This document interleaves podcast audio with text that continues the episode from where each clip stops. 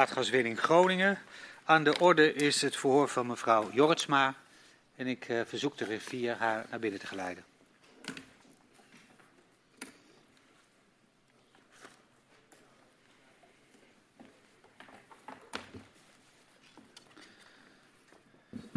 Middag. Middag.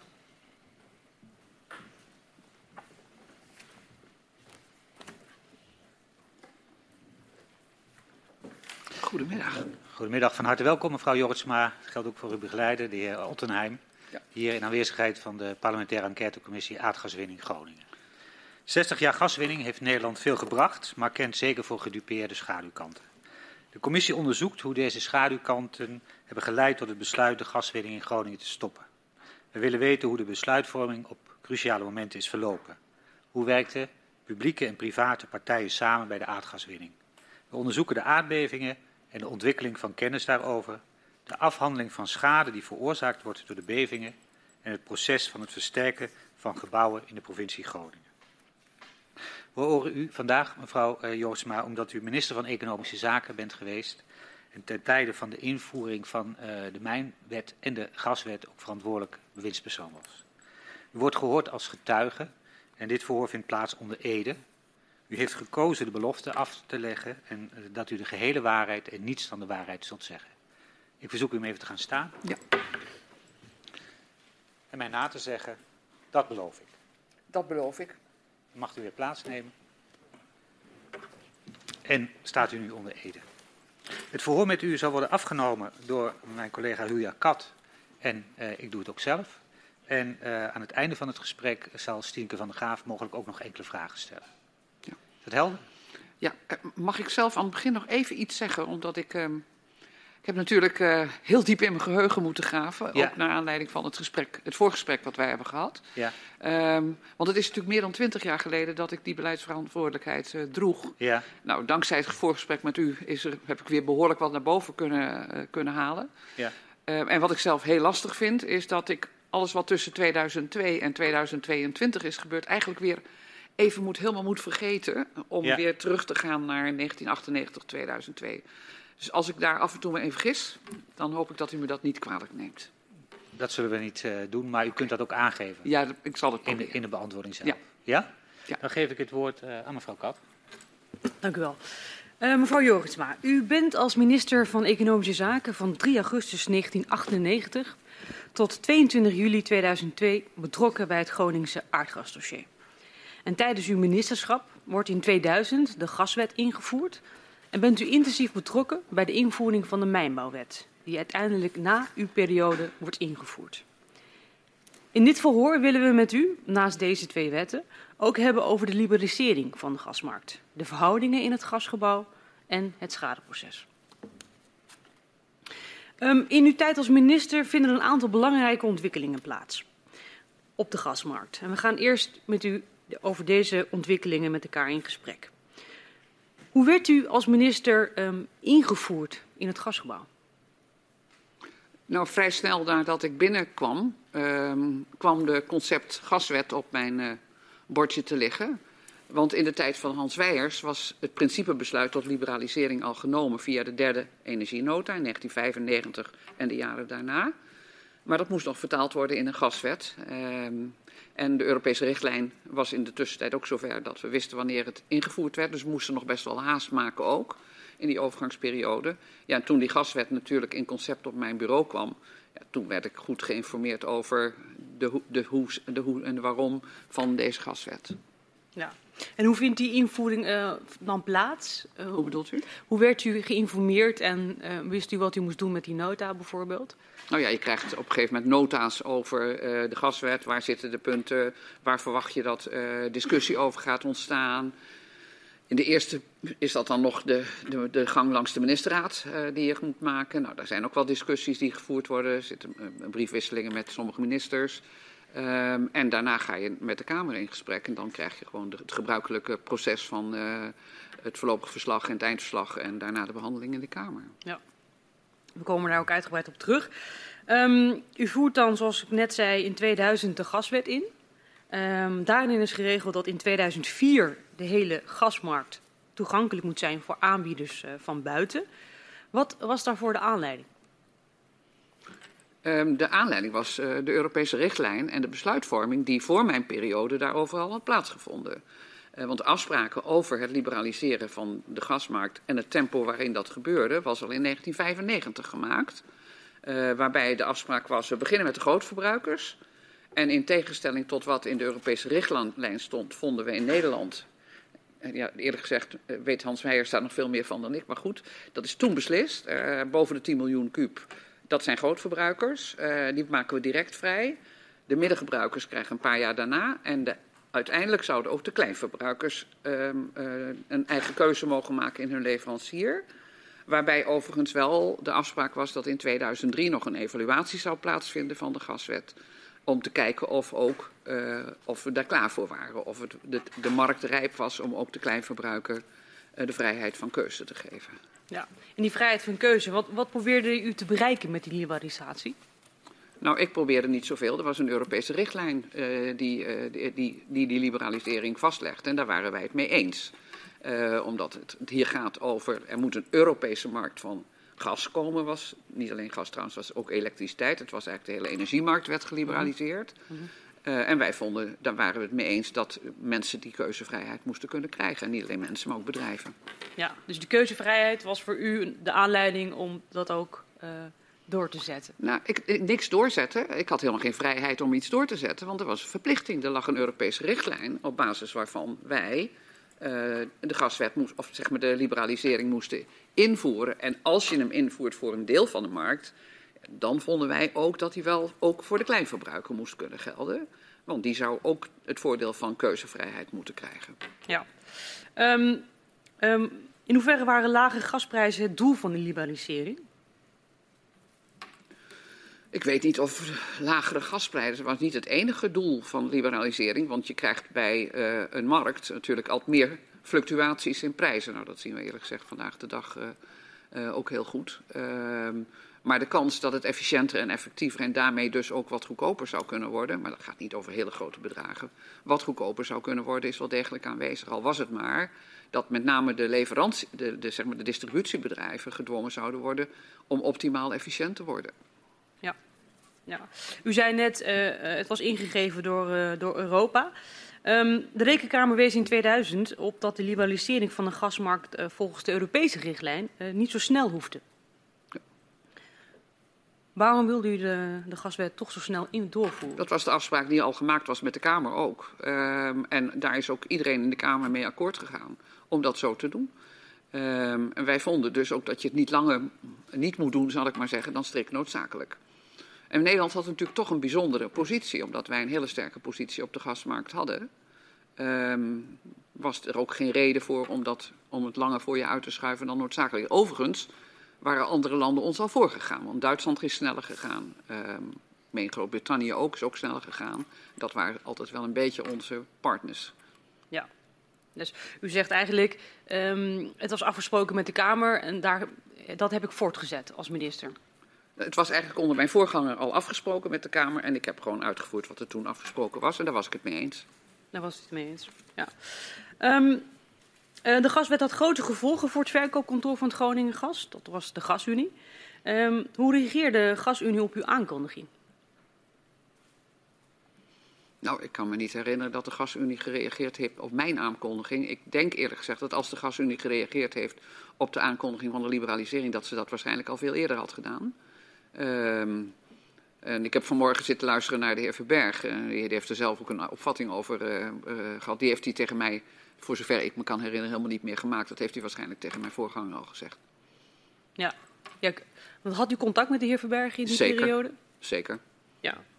Had u, um, u zei net, um, ik weet niet precies hoe gas u nu heeft gereageerd, maar he, heeft u toen weerstand ervaren? Of, uh... Nee, in mijn periode niet tot het moment natuurlijk, we hebben natuurlijk wel iets anders gedaan op een gegeven moment. Dat was dat we het gasgebouw wilden herstructureren. En voor een deel van de onderwerpen die tot dan toe in allerlei private contracten waren vastgelegd, over wilden brengen naar de wet. Want wij vonden, uh, en ik vind ik nog steeds dat dat ook moest gebeuren, uh, dat de publieke belangen uh, transparant in de wet moesten worden neergelegd. En dat ging er dan met name over om te zeggen van uh, het kleine veldbeleid, wat wij heel belangrijk vonden, wat ik ook Mhm. heel belangrijk vond, Mhm.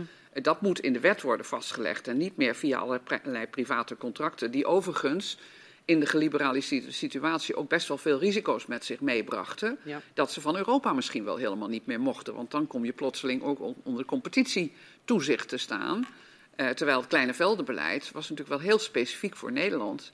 En dat moest gewoon in de wet. En tweede, dat in de wet ook gewoon geregeld wordt dat de staat een redelijk aandeel van de opbrengsten moet kunnen krijgen. Ja. Dus die twee dingen moesten echt in een wet.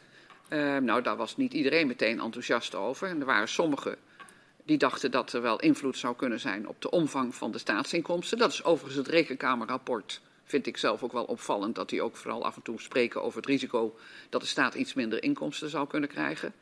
Daar ging het dan over. Eh, en dat was natuurlijk bij sommige collega's ook wel eens een beetje de angst. Mhm. Maar tegelijkertijd dacht ook iedereen wel, dit moet je wel in een wet gaan vastleggen. Dat kan gewoon niet anders.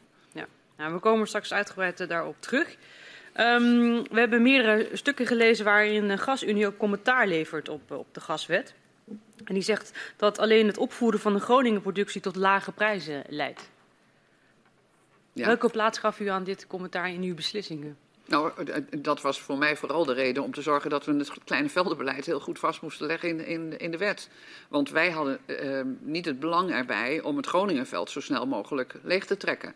Daar waren wij niet voor. Ehm, ik was er ook niet voor. Op het ministerie was echt de gedachte: we moeten het kleine veldbeleid het allerbelangrijkste. Want wij willen gewoon dat ehm, de gasunie, en dat kon als we het in de wet vastlegden, konden we die opdracht ook aan de gasunie verstrekken. Zo lang mogelijk, zoveel mogelijk gas uit het Groningenveld haalt. In mijn tijd was dat overigens nog een heel groot deel. Eh, ik denk dat het, eh, ik geloof in mijn hele periode zat het ergens tussen de 50 en de 55 eh, duizend kuub. Het zijn van- PCM? ja, ja, goed. Ja, ik vind die, die, die afkortingen die ben ik een beetje Ja, kwijt. Maar, en en 25, eh, 20, 25, 30 max uit het Groningenveld. Want het Groningenveld moest echt beschouwd blijven als balansveld. Balansveld. En ook voor de lange termijn. Daar wilde je zo lang mogelijk mee doen. En dus het zoveel mogelijk ontzien. Ja, voor de, eh, de deelnemers in de gasunie en ook eh, de NAM zelf, de NAM bijvoorbeeld, was het natuurlijk toch veel interessanter om veel uit het Groningenveld te halen. Want daar waren de kosten veel lager van. En daar waren zij uitsluitend bij betrokken. Terwijl in, het kleine, in de, de kleine velden was niet alleen de olies, maar daar waren ook andere maatschappijen die daar eh, eh, hun voordeel mee konden Ja. doen. Ik wil nog heel even een stapje terugzetten eh, Ja. in, in de, het liberaliseringstraject. Eh, want dat was al ook onder uw voorganger in, in gang gezet. We hebben vanochtend van de heer Verberg gehoord dat, eh, en dat weten we ook wel, dat eh, in de besluitvorming in, in eh, Brussel eh, niet de commissie is die in, in haar eentje beslissingen neemt. Die verordening kan alleen ontstaan als lidstaten daarmee Zeker. instemmen. En is het juist dat in die periode, dat waren de periode van de twee paarse kabinetten, eh, Nederland wel een voorvechter was van liberalisering eh, in Europa. En ook, ja, misschien. Ik weet dat mijn collega Weijers Ja. eh, daar heel hard voor gelopen heeft. Ja, Ja, die was een ja. groot voorstander van liberalisering. En overigens was het kabinet het daarmee eens. Ja, want in die, in die verordening eh, staat dat de verplichting eigenlijk was om in 2007 te zorgen dat de markt voor 33% vrij zou zijn. Ja. Eh, maar in de gaswet is eigenlijk opgenomen dat al in 2004 iedereen, Ja. dus 100%, eh, keuzevrijheid zou moeten hebben. Ja. Waar kwam dat nou precies vandaan?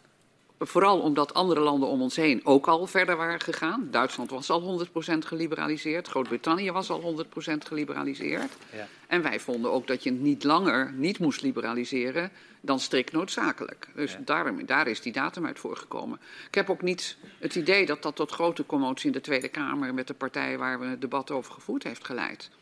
Nee. In mijn herinnering zit daar niet een heel stevig debat over die datum van liberalisering. Ik denk zelfs dat de Kamer het daar heel erg mee eens was dat burgers en bedrijven ook gewoon zelf keuzes moesten kunnen maken. Want daar ging het natuurlijk uiteindelijk om. Ja, ja. Nou hebben we net ook van de heer Verberg gehoord dat hij eigenlijk drie kritiekpunten had op die liberalisering. Eh, althans, de wijze waarop die is vormgegeven in de uiteindelijke gaswet. Dat het te weinig oog had voor het borgen van reserves. Ja. Dat het lange termijncontracten in de praktijk eigenlijk bijna onmogelijk maakte. En dat het toch een naïeve gedachte was. Eh, want onze eigen, met name elektriciteitsbedrijven, werden opgekocht door grotere Europese concurrenten. Zijn iets van die argumenten Uh, Hebben die een rol gespeeld in uw tijd? Nou, die laatste, daar, zal ik, daar, daar moet ik toch echt van zeggen dat ik dat verre van me heb gehouden. Ik was tegen het opsplitsen van de bedrijven op dat moment. En ik vond dat je splitsing van infrastructuur en transport, uh, van infrastructuur en distributie en productie, alleen moest doen als dat Europees ook echt gebeurde. Uh, dat is na mijn tijd, is dat toch doorgezet. En uh, daarna zijn ook al die bedrijven aan het buitenland verkocht. Uh, zijn we, hebben we eigenlijk geen groot Nederlands bedrijf meer overgehouden. Ja. Maar daar moet u een ander over bevragen en niet mij. Dat zullen we doen. Maar die andere twee punten. Uh, ja, dat, is, dat was van de toen, reserve, ja, het gekke is dat ik die lange termijnscontracten en het risico dat we die niet meer mochten nemen, staat mij helemaal niet bij dat dat een belangrijk onderwerp is geweest. Ik, ik ben er ook verbaasd over te horen van de heer Verberg vanmorgen, ja. dat er dus eigenlijk geen mogelijkheden meer waren. Ik kan dat niet verklaren. Nee. nee. Maar achterliggend, dit zijn eigenlijk twee manieren om zorgen over leveringszekerheid op de korte termijn ja. en voorzieningszekerheid op de lange termijn te borgen. Was daar discussie over? Of de wet voldoende. Ja. Uh, ja. Ik kan mij niet herinneren dat er echt een discussie over geweest dat we daar bang voor waren. Dus, dus dat kan aan mij liggen, dat het gewoon niet meer in mijn geheugen zit. Maar ik kan me het eigenlijk niet, niet herinneren dat dat echt een discussie is geweest in die tijd. En u, u, herinnert zich nog wel dat de oorspronkelijke privaatrechtelijke overeenkomst tussen GasUnie en de staat, dat uh, die in 2000 uh, eh, door uw handtekening onder uh, een brief komt te vervallen. Ja. Waarin die bevoegdheden stonden die de bewindspersoon vroeger had. Ja. En waar u dan afstand van deed. Ja, ja maar dat kwam ook omdat dan de, uiteindelijk moest natuurlijk de markt voor een ja. deel dat gaan opvangen. Uh, en je kan niet beide in, in, de, in, in de lucht houden, zal ik maar zeggen. Het een waar je bij het zelf bepaalt. Ik denk ook eerlijk gezegd dat we dan waarschijnlijk op de vingers getikt zouden zijn door Europa. Ja, ja, ja. Um, en het toezicht op de export was wel altijd vrij belangrijk geweest uh, ja. in het verleden. Uh, nu werd de instrumenten om daar ja, vanuit de minister invloed op uit te oefenen opgeheven. wat, wat voor effect had dat? Nou, op zich niet zo heel erg veel effect. We hadden natuurlijk het nationale plafond, zal ik maar zeggen, wat men uit, uit de Nederlandse reserves mocht halen. Maar de gasunie mocht ook inkopen en verkopen in het buitenland. Die mochten ook gas uit andere landen inkopen. Waarbij ik toen overigens, wat ik het meeste wat ik zag gebeuren was dat, dat het Engelse gas, omdat daar lag een pijpleiding rechtstreeks met Groot-Brittannië. En wij hebben heel lang alleen gas geëxporteerd naar, naar Groot-Brittannië. En toen de markt geliberaliseerd werd, en Engeland was eerder dan wij, mm -hmm. toen kon er ook maar gas deze kant op komen. Um, dat was eigenlijk degene waar, waar, waarbij ik althans toen het meeste van verwachtte.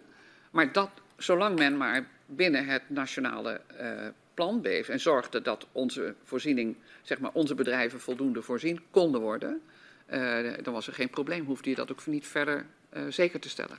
Maar liberalisering betekent dat ook andere energieleveranciers, gasleveranciers toegang kregen tot de Nederlandse markt. Zeker. Dat het aandeel uh, wat voorheen uh, groot was van de gasunie, daardoor ook enigszins zou dalen. Ja. Was er ook bij het ministerie belang bij om toch te kijken of die, die verlies van marktaandeel en dus inkomsten gecompenseerd moest worden door toch proberen meer te exporteren? Nou, voor zover ik mij uh, kan herinneren, is het alleen maar. Kijk, we hielden datzelfde plafond. En uh, eerlijk gezegd, als dat plafond gehaald werd, was dat eigenlijk de meest zekere kans dat wij onze inkomsten gewoon behielden. en dat of, of, we dat dan allemaal zelf gebruikten, of dat we meer exporteerden binnen dat plafond, omdat ook anderen leverden aan ons, is op zich niet de meest interessante vraag. want uiteindelijk worden de inkomsten gegenereerd via datgene wat wij zelf via het kleine veldenbeleid en uiteindelijk wat uit Groningen kwam, uh, uh, eruit haalden. Ja, maar bij een verlies aan marktaandeel en proberen export te vergroten, kan het zijn dat je tegen goedkopere prijzen uh, dat gas gaat aanbieden. Ja. En dat het, het Groningenveld in die zin misschien in de uitverkoop kan worden gedaan. Nou, is dat iets waarvoor gewaarschuwd is? Ik kan me dat niet herinneren dat er voor gewaarschuwd is. En ik had niet het idee dat dat het grootste risico was. Ja. Uh, de, de, overigens staat daar in het rekenkamerrapport ook wel iets over. Ja. Uh, dat waren natuurlijk in de gesprekken wel. Maar de kans dat dat ging gebeuren, schatte iedereen toch tamelijk laag in. Dat, dat, dat, niemand verwachtte daar hele grote effecten op. Dus dat was niet een grote Kijk, de markt was ook een, de markt was ook een groeimarkt. Hè? Want ja. er werd steeds meer gas gebruikt in heel Europa. Ik had nog één vraag, want bij uh, de gaswet, de introductie daarvan, verviel ook uh, de Noorderkorting. Ja. Dat, uh, wij vroegen ons wel af, is er nog over nagedacht als dit voordeel voor de noordelijke provincies verdwijnt? Moet dat nog door iets anders vervangen worden? Is dat een discussiepunt geweest? Ik kan me dat niet herinneren. Ik, geloof, ik, ik, ik weet ook zelfs niet of dat überhaupt in de Kamer nog aan de orde geweest is. Ik, ook dat hoorde ik toevallig vanmorgen tijdens het gesprek wat u had met de heer Verberg. En het was voor mij eerlijk gezegd tamelijk nieuw. Uh, en ik begreep ook wel van hem, althans, dat, het, dat dat ook wel een heel klein dingetje was. Ik denk dat eerlijk gezegd we het Groningen ja. uh, eerder op een andere manier bedienden, maar niet zozeer... Maar toch is er in de periode voor de liberalisering stevig uh, strijd geleverd, ook door EZK, om die Noorderkorting overeind te houden. Want het klopt dat de Europese. Commissie zag van, dus ja. misschien staatssteun... Ik vrees maar, eerlijk gezegd dat dat echt voor mijn tijd allemaal ja, zich afgespeeld okay. heeft. Daar, ja. nogmaals, dat, dat kan ik mij niet herinneren dat ik die discussie heb moeten voeren met de. Europese Commissie. Waarbij ik hem overigens wel snap dat hij eigenlijk ook niet meer kon in dat systeem. Helder. Ja. Um, hoe vaak uh, sprak u de andere partners in het gasgebouw? Shell, Exxon? Als het nodig was, sprak ik ze. En uh, dat was niet heel erg vaak. Maar in het kader van uh, de, zeg maar onze wens om het gasgebouw, uh, zoals wij het noemden, te renoveren. Uh, uh, was, het, was het wel nodig om af en toe met ze te praten. En soms meldde een, een, van de twee of de twee zich ook gewoon bij ons. Ja. En, en hoe verliepen die gesprekken?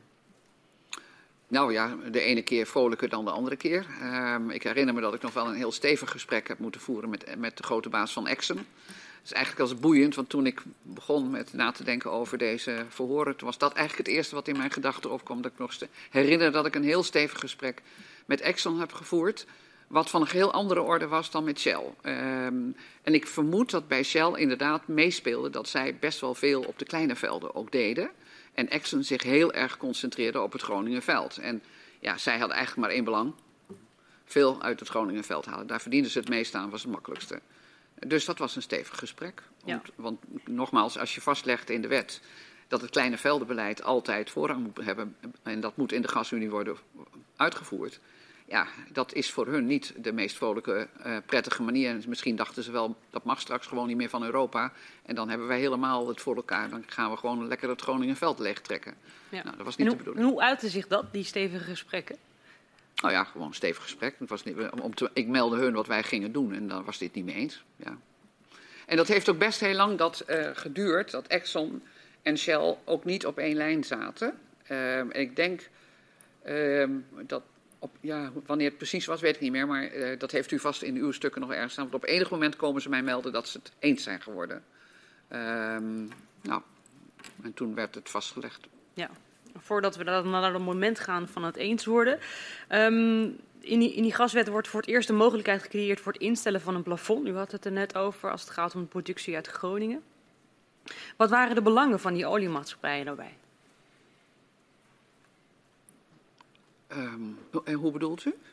Nou, ten aanzien van het Groningen plafond. Dus de belangen van die oliemaatschappijen. Hoe, hoe zag u dat? Wat vonden zij uh, hiervan? En uh, Um... Ja, we hadden uh, tot dan toe ook een nationaal plafond. Um, in die zin veranderde er ook weer niet zo heel erg veel. Um, dus ja, ik, ik, ik weet niet zo goed waar het dan het belang van de oliemaatschappij veranderde. Die, die zag u zelf niet uh, tijdens uw periode? Tenminste, bij de invoering van, uh, van de gaswet. Nee, bij de invoering van de gaswet. Voor die tijd hadden we natuurlijk al vastgelegd hoe we het gingen doen. En daar zat, nogmaals, daar zat een, klein, een kleine veldenbeleid groot in. En het vaststellen van het totaal, het nationaal plafond, uh, ja, dat was er ook al. Dus in die zin veranderde er ook weer niet zo heel erg veel. En alleen werd het nu publiekrechtelijk gewoon in de wet vastgelegd in plaats van via al die ingewikkelde contracten die er daarvoor al lagen. Ja. Um, ik lees, um, en we zien in, in, in, ons dossier dat u en uw ambtenaren veel contact hebben uh, over de invoering van de gaswet uh, met Shell en Exxon. Hoeveel ruimte kregen zij om mee te praten? Ja, ze hadden natuurlijk alle ruimte om te praten met, met wie ze ook wilden. Uh, ik heb natuurlijk niet een zicht op met, met wie ze allemaal altijd hebben gesproken. Uh, dat, of, dat ontrok zich natuurlijk best wel ook wel aan mijn uh, gezicht. ze zullen ongetwijfeld heel veel geprobeerd hebben te praten met onze medewerkers. Ik heb ook wel eens een gesprek alleen met Shell gevoerd.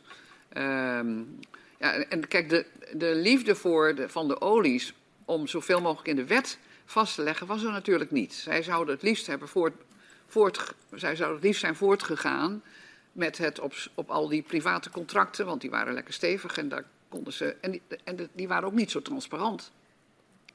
Um, om daarmee door te gaan. Nou, ik heb geprobeerd hun uit te leggen dat het niet kon, uh, omdat wij vermoeden dat een deel van die private contracten straks, als de richtlijn in was gegaan, überhaupt niet houdbaar waren.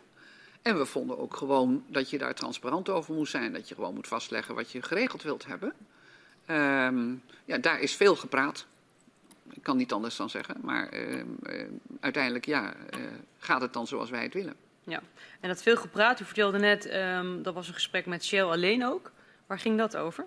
Dat ging over hetzelfde onderwerp en dat ging er met name denk ik over hoe we konden zorgen dat ze het samen eens konden worden. Uh, ik vermoed dat Shell daar echt wel anders in zat. Wat ik maar uit mijn eigen geheugen weet van die gesprekken. En dat, ik vermoed ook dat dat wel heel erg te maken had met het feit dat Shell veel groter was, ook in die kleine velden aanpak. En hoe zat Shell dan, er dan in? Nou, die waren wel. De Shell was wel van medewerking. Ik heb ook wel eens gedacht uh, van dat het vooral kwam dat het een Nederlands bedrijf was. Misschien was dat ook wel zo. Dat ze er iets anders in zaten, iets andere cultuur hadden dan de echte Amerikaanse cultuur. Al was het maar in het gedrag van de grote baas. Kijk, uh, Jeroen van der Veer is echt een andere persoon dan uh, de meneer die van Exxon mij wel even zou komen vertellen wat hij vond dat wij moesten doen. Ja. Ja. zo ging het niet met Shell. Nee, dus wilt u daarmee zeggen dat Shell meer bezig was om die afspraken vast te leggen dan e-, Exxon? Ik denk het wel. Ik denk dat Shell daar positiever in zat. Ja, um, over um, dat vele contact hebben met, met Shell en Exxon, daar hebben we een interview van Zweder van Wijnbergen um, over gelezen met het NRC.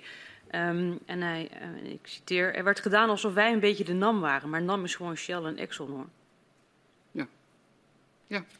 Wat vindt u daarvan? Ja, ik denk dat hij gelijk had dat zij dat dachten. Ze hadden het wel fout. Uh, het was gewoon niet zo.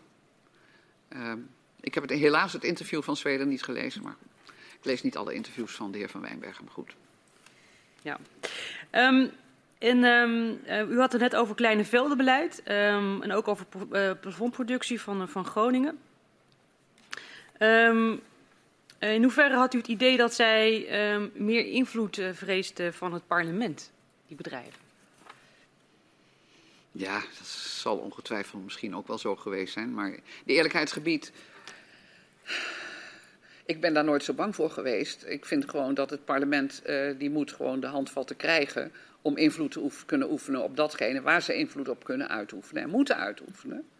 Uh, want wat publiekrechtelijk vastgelegd is, daar hoort het parlement goede invloed op te kunnen uitoefenen. Dat moeten ze ook kunnen controleren.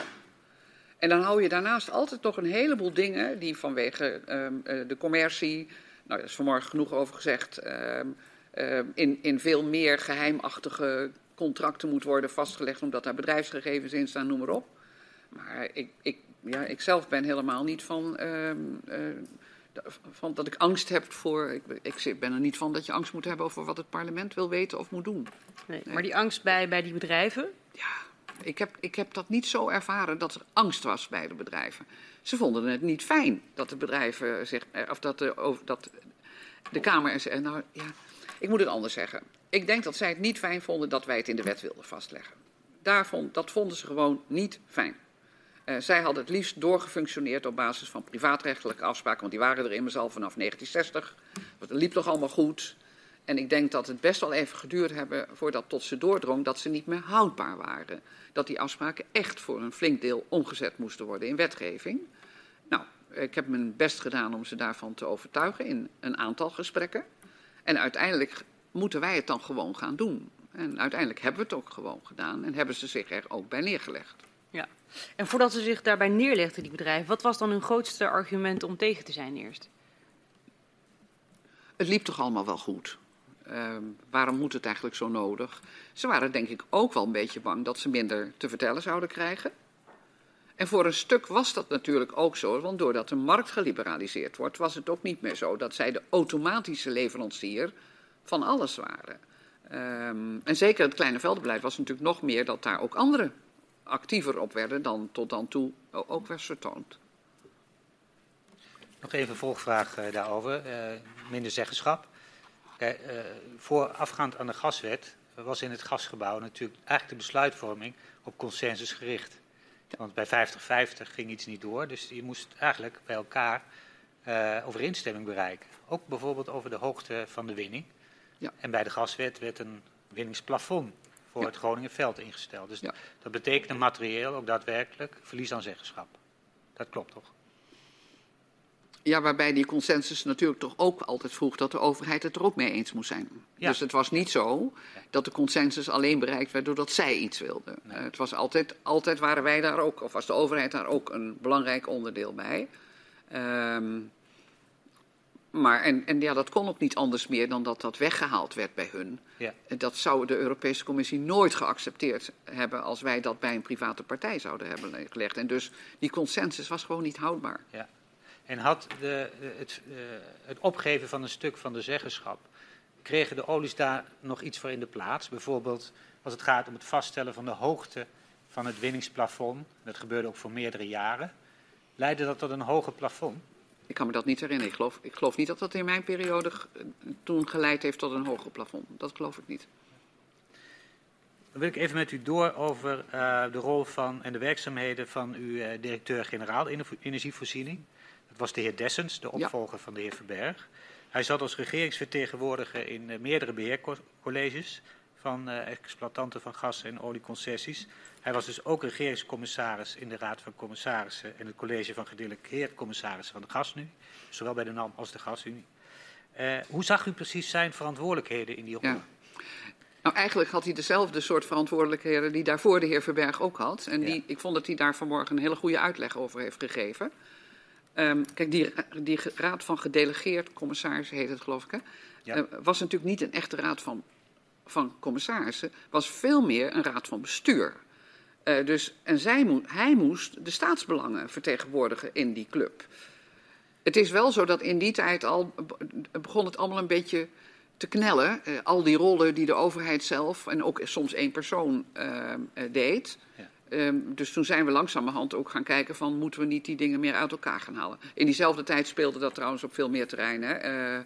De, de aandeelhouderschap van NS is overgegaan naar financiën en beleid bleef bij Verkeer en Waterstaat. Dat weet ik dan toevallig omdat ik daar ook nog een verleden heb. Ja. Uh, maar er zijn meer van die, uh, dat we echt geprobeerd hebben om steeds meer rollen uh, strikter en gescheidener te maken. Tegelijkertijd, hierbij was wel een, er waren wel een paar grote staatsbelangen aan de orde waar je ook van vond dat heel rechtstreeks de overheid ook zijn invloed op moest kunnen blijven oefenen. Dus dat was wel de reden waarom dat toch wel een belangrijke positie was. En ik zag ergens op een nota nog staan nou ja, als het dan moet dat niet meer de beleidsverantwoordelijke dat doet, dan zou je ook een andere directeur-generaal van het ministerie kunnen vragen om die rol over te nemen. Dan haal je iets meer de beleidsverantwoordelijkheid en het um, um, verantwoordelijk zijn voor het belang van de staat ja. uit elkaar. En hoe zag u op dat moment in de tijd de, de staatsbelangen die in het geding, geding waren? Welke belangen waren dat? Nou, dat, waren, eh, dat, dat was dus weer, ik kom er maar weer op terug, het kleine veldenbeleid. Ja. Uh, dat was ook uh, het redelijke aandeel van de staat in de inkomsten. Dat ja. is natuurlijk ook belangrijk. Uh, vond ook iedereen heel belangrijk, kan ik u melden. Ja. Uh, dat waren wel de twee belangrijkste publieke belangen die wij moesten proberen te blijven dienen. Ja. En natuurlijk de, de, zeg maar het voorzieningenniveau voor de Nederlandse bevolking. Ja, ja. En was het nou voor uh, de heer Dessens een wat grotere uitdaging dan voor de heer Verberg om te opereren in het gasgebouw, omdat door de liberalisering de afstand tussen winning en bijvoorbeeld verkoop uh, vergroot moest worden? Was het nou ja, dat was geworden? natuurlijk wel, daar zie je wel dat, dat uh, dingen gaan veranderen. En voor een deel is dat ook de reden waarom de discussie kwam van over moet nu één persoon al die dingen blijven doen. Ja. Um, u zou het eerlijk gezegd aan hem moeten vragen hoe hij dat heeft ja. ervaren, want dat weet ik niet helemaal precies. Ja. Maar het is natuurlijk, doordat wij toen bezig waren met die veranderingen, uh, veranderden posities wel degelijk, dat is wel waar. Ja. Nou moet een commissaris natuurlijk primair het belang dienen van de organisatie waar die commissaris is. Ja, maar het is... En wat was het dan, welke instructies gaf u hem? Of liet hij hem... Ja, hij moest Kijk, uiteindelijk, uh, gedelegeerd commissaris daar ja. uh, was toch ook om het overheidsbelang te dienen. En dat ja. stond gewoon in de wet. Uh, of nog steeds, in die, voordat de gaswet klaar was, in die private contracten. Die opdracht had hij dan ook, om die belangen te, te behartigen. Het was ook gedelegeerd commissaris. Ja, het, het is geen echte RVC. Hè? Het is dan toch eigenlijk bijna meer een raad van bestuur waarbij hij het beleid wat de overheid had, moest hij daar vooral inbrengen. En de andere partijen brachten hun eigen belang daarin. Er zaten ook, de, ik, ik geloof zelfs dat de grote bazen van een aantal bedrijven daarin zaten. Uh, Ja. De baas van Ne- Shell Nederland zat erin. Ja. Eh, en de van- baas van Esso Nederland zat erin. Dus het was ook niet zo dat de rest allemaal ook commissarissen waren... die op leuke afstand een beetje mee gingen kijken en toezicht houden. En hoe nauw was u nou daarbij betrokken? Uh, Sprak de heer Dessens altijd met u voorafgaand aan belangrijke eh, vergaderingen van de Raad van Commissarissen? Als er belangrijke beslissingen moesten worden genomen, eh, dan kreeg ik daar meestal een nota over. En dan praten we erover en dan ging hij met de boodschap op stap. We zien in die periode, u refereerde er net al een beetje aan, dat er eh, vanuit de politiek, ook vanuit de Kamer, wel veel kritiek komt op de rol van overheidscommissarissen met een ongewenste dubbelrol. Die van zowel beleidsmaker als controleur. Ja. Eh, en dan wordt er ook wel vaak gesproken over belangenverstrengeling. Ja. Eh, in hoeverre konden deze rollen nou eh, echt wel uit elkaar worden gehouden? Nou, ik, vond dat je daar wel voor. Het malle is dat ik ehm, normaal gesproken ontzettend ervoor ben om die rollen uit elkaar te halen. Eh, bij allerlei bedrijven heb ik daar zelf ook best wel voorbeelden van gegeven. Waarbij ik zei: jongens, daar moeten we echt niet mee doen. Maar hier zat wel iets anders, omdat het, ja, het, nogmaals, het was niet een echte RVC. Het was eigenlijk veel, veel meer een raad van bestuur. En daar vond ik het best wel risicovol als wij zeg maar, dat overheidsbelang niet meer echt goed zouden kunnen bedienen. Bovendien was Stan Dessens een echte, eh, nou, eigenlijk net als de heer Verberg, een echte hele goede rijksambtenaar die heel erg goed oplette dat de overheidsbelangen heel goed bediend werden. En die ook wel een waarschuwing gaf als dat niet goed zou kunnen gaan. Dus daar ik, vond ik het in die zin daar wel prettig dat hij daar zat. Ehm, tegelijkertijd, en hebben we op een gegeven moment ook gezegd, en en het gekke was, eh, voor zover ik me herinner, was ook Gerrit Salm die mening wel toegedaan. Toch waren er ook binnen het ministerie van Financiën, ja, door de hele discussie die over alle rijkscommissarissen ging, ook wel mensen die zeiden van nou, en toen, het moet toch iemand anders worden. En uiteindelijk hebben we ook gezegd, nou ja, je zou erover na kunnen denken dat je een andere eh, belangrijke beleidsambtenaar van het ministerie daar neerzet, die dan ook wel heel stevig die overheidsbelangen moet kunnen blijven behartigen. We zien ook dat in die periode de toenmalige directeur-generaal eh, energie, sorry, de toenmalige secretaris-generaal moet ik zeggen, vond dat eh, de rol van directeur-generaal energie niet gecombineerd kon worden eigenlijk met. En wie was toen de secretaris-generaal? Dat was de heer Zweden van Wijnbergen. Ja. Ik kan ook een citaat voorlezen. Ik heb in de tijd geprobeerd om de directeur-generaal energie uit het bestuur van GasUnie te halen, maar voor minister Jortsma ging dat te ver. Dat klopt. En dat was uw, uw persoonlijke. eh, nou, het was meer zijn persoonlijke opvatting. Ja, dat was zijn persoonlijke Ja, opvatting. en maar daar was ik het niet mee eens. Uw opvatting als minister, dat is Ja. niet verstandig. Nee, daar was ik het niet mee eens. Oké. Nee, dat is, in die tijd ging het niet zo heel erg goed op het ministerie in de relatie tussen de heer Van Wijnberg en de rest van het ministerie. Ja, ja. Hij is ook later eh, vertrokken. Ehm, zo zou u het kunnen noemen. Ja. Oké. Ehm, behalve een regeringsvertegenwoordiger in het gasgebouw was destijds ehm, in de concessies van NAM vastgelegd dat ook daar een regeringsvertegenwoordiger kan worden benoemd die toezicht houdt op de naleving van de bepalingen in de concessie. En de heer Dessens, eh, we noemden hem zojuist, zat daarom ook als meeluisterend regeringsvertegenwoordiger in de Raad van Commissarissen van de NAM. Eh, u besluit in 1999 om geen regeringsvertegenwoordiger meer naar de NAM-raad toe te sturen. Wat was uw afweging hierbij? Nou, eigenlijk is dat precies de afweging die ik bij heel veel dingen heb gemaakt. Van is het hier nodig dat hier nog een aparte vertegenwoordiger van eh, het Rijk bij zit? En dan, eh, de petten zijn wel een heleboel petten die de overheid op allerlei plekken heeft. Ehm, Ik kan niet helemaal meer in mijn geheugen omhoog halen wat, wat de precieze reden was waarom hem... Ik vermoed dat we het niet meer nodig vonden. Eh, En daarom hebben we hem eruit gehaald. Ja. Wat betekent dat voor de toezicht op de exploitatie van het Groningenveld? Dit besluit. En naar mijn gevoel betekende dat verder niet zo heel erg veel. Eh, want we hebben gewoon de afspraken die er zijn met de NAM eh, die- en de opdrachten die ze krijgen van de gasunie. Ehm, en voor het overige eh, ja, zijn zij gewoon verantwoordelijk voor de dingen die ze doen. En die waren natuurlijk op zich in de wet vastgelegd. Overigens voor een deel natuurlijk ook in de mijnbouwwet. Dan komen de twee ook alweer bij elkaar. Ja. Zegt u daarmee eigenlijk dat die waarborgen dan in de wet waren vastgelegd en dat dat voor u voldoende was en het niet nodig was dat zo'n regeringsvertegenwoordiger eh, mee kon luisteren? Ik weet niet over welke waarborgen u nu spreekt. u had het net over ehm, eh, wat u zei van uh, de afspraken in de wet, uh, balansveld, kleine velden. De, de, zeg maar, het kleine veldenbeleid werd niet door de NAM gemaakt. dat werd in de gasunie. De gasunie gaf de opdracht voor het kleine veldenbeleid. En, de, en die, die voerden dat ook uit. Ja. en de NAM mocht zich, die bemoeide zich met het Groningenveld. Ja. en die mochten daar omhoog halen, wat afgesproken was met de gasunie. Ja. En het, het omhoog halen van, van Groningen gas dan. Hè. Um, hoe hield u dan toezicht daarop? Ja, ik neem aan dat de gasunie gewoon kon zien hoeveel gas er gehaald was uit het Groningenveld. Ik geloof niet dat een raad daar nou echt fysiek toezicht op houdt. Dat nee. toezicht is gewoon geregeld via de, via de gasunie, zal ik maar zeggen. De gasunie weet precies hoeveel gas er uit het veld wordt gehaald. en daar is een afspraak over gemaakt. En ik weet ook niet zo goed wat de NAM-raad daaraan toevoegt. Nee. Dus u zegt, we hadden afspraken gemaakt en die werden dan kennelijk nagekomen. En nakomen van die afspraken, dat gebeurde...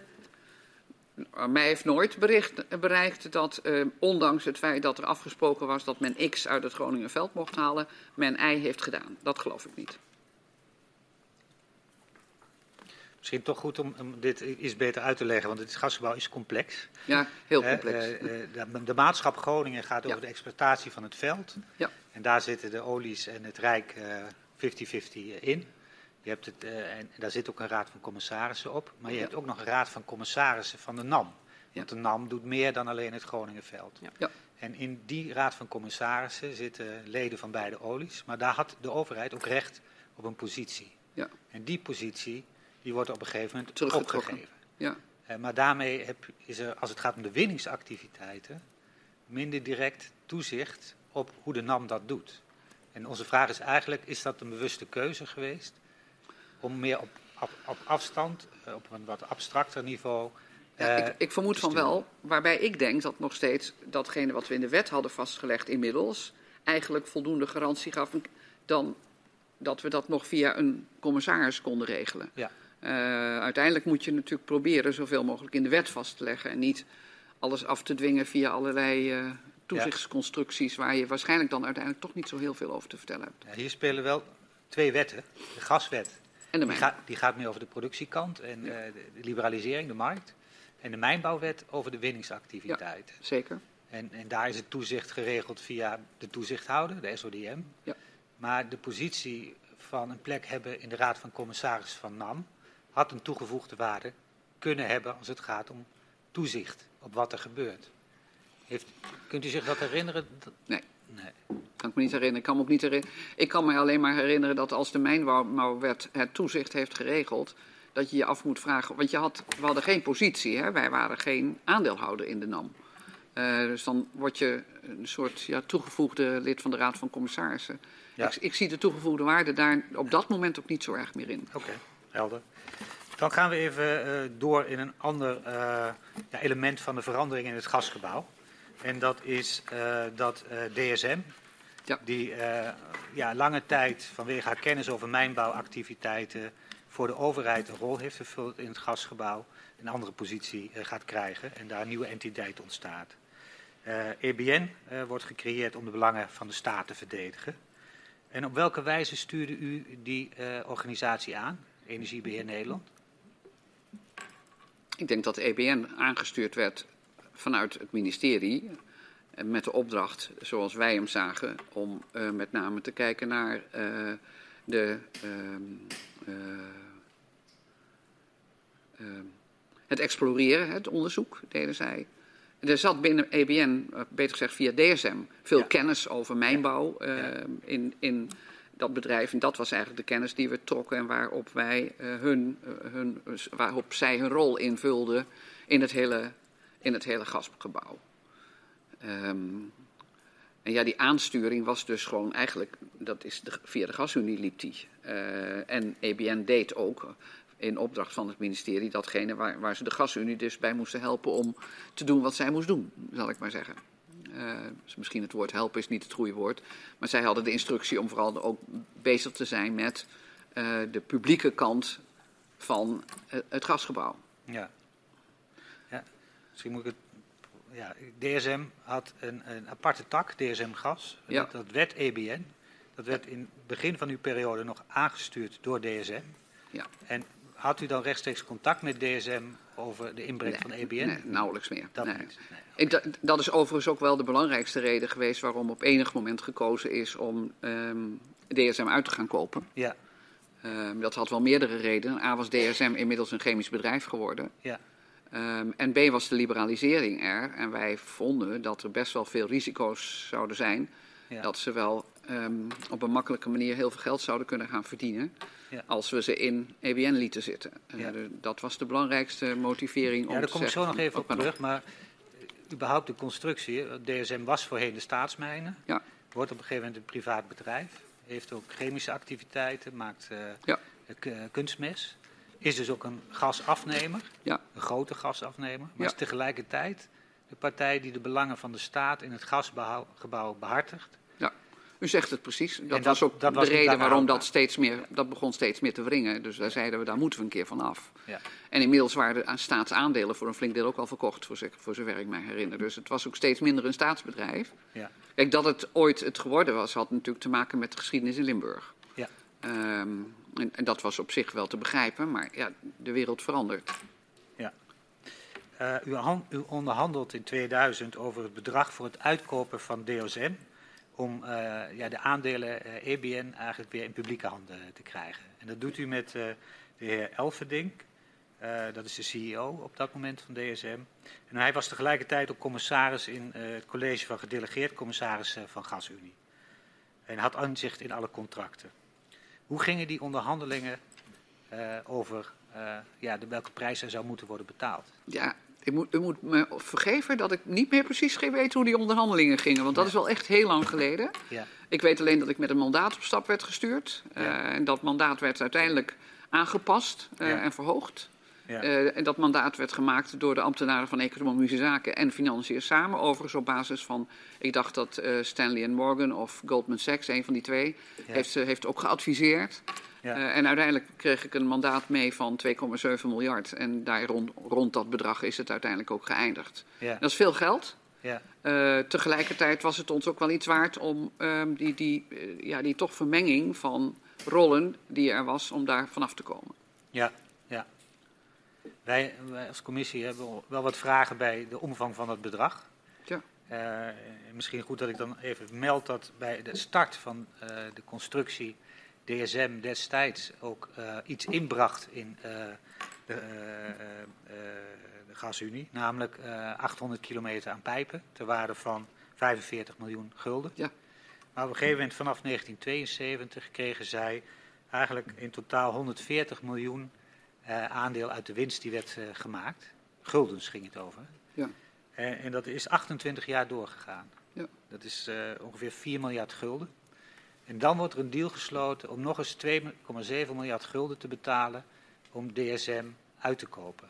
Ja, Is dat niet te veel geld? nou, misschien wel. Eh, maar het is, het is wat er toen besloten is dat het ons waard zou moeten zijn. En dat had vooral te maken met het feit dat er ook nog een toekomst was. Als we ze erin laten zitten, dan was het risico dat ze nog veel meer gingen verdienen dan de bedragen die ze tot dan toe hadden verdiend. Dus er moest iets bedacht worden waardoor ze bereid waren om eruit te stappen. We konden ze niet dwingen om eruit te stappen. We konden ze er niet uitgooien. Eh, dus hebben wij gezegd, we moeten, wij hebben nu een groot belang om ze eruit eh, te halen. Ja. Ehm, ja, en dat, is het, dat bedrag is het uiteindelijk eh, geweest waar men, ja, de twee ministeries elkaar ook op vonden. Ik moet u bekennen dat ik me niet tot op de laatste komma Ja. bemoeid heb met dat vaststelling van dat bedrag. En speelt dan ook nog een rol dat de heer Elverding eh, een, een dubbele rol had in het gasgebouw en ook later nog eh, als commissaris eh, is aangebleven? Dat het, maakt het dat niet moeilijker om te onderhandelen? Ik, ik, ik kan me niet herinneren dat het om die reden moeilijker was. Ik geloof het niet. En waarom moest eh, hij ook na de af- aankoop eh, van eh, de aandelen, de heer Elverding, waar moest hij nog steeds eh, in functie blijven in het, in het gebouw? Geen idee. Nee? Ik denk dat hij dat gewoon eh, wilde blijven en dat niemand heeft gezegd dat hij weg moest. Kijk, de commissaris was natuurlijk op zich niet gebonden aan, dat commissariaat was niet gebonden aan EBN. Nee. Dat was hij uit hoofde van zijn functie bij DSM. Ja, En dus en dan is het wel het- hetzelfde bedrijf waar je over praat. Maar op zich eh, denk ik zelf, maar dat, ik, nu moet ik gissen, en dat is eigenlijk niet zo verstandig. ja, Ik gis dat hij gewoon een verstandige meneer was, die, er wel, eh, die een goede rol speelde in de Raad van Commissarissen. Maar nogmaals, Maar toch is het gek, hè? Want er was een verknoping en DSM is een grote gasklant. Ja. Eh, de aandelen worden overgedaan weer aan eh, ja, eh, de staat. Ja. Eh, en dan blijft een grote klant toch in een positie van commissarissen in het gasgebouw zitten. Dan kan hij toch meekijken eh, bij zaken die misschien voor de klant eh beter Ik moet, u daar, ik moet u daar echt het antwoord op schuldig blijven. Ik zou het niet weten. Ja. Ehm, u stuurt in, eh, in 2001 een, een Kamerbrief eh, over de herstructurering van het gasgebouw. En het gaat onder andere over de splitsing van GasUnie in een netwerkbedrijf en een, een handelsonderneming. Waar kwam deze wens eh, uit voort? Ehm, volgens mij verschreef de Europese Unie voor dat wij ehm, ehm, een, een vorm van splitsing moesten doen. Overigens niet wat er later is gebeurd. Eh, daar was ik ook tegen. Ik was tegen een echte splitsing van. En waarom was ik daar tegen? Ik beter gezegd, ik ben, was er principieel niet tegen. Maar ik vond, als we echt moeten splitsen, dan moet het in heel Europa gebeuren. En de eerlijkheidsgebied dat ik ervan overtuigd was dat de Duitsers het niet zouden doen. En dat waren wel onze belangrijkste partners in crime, als ik het uh, zo mag noemen. Um, dus die brief, die ik, ik zit even te zoeken welke brief u het over heeft. Van welke datum is die brief? 19 november 2001.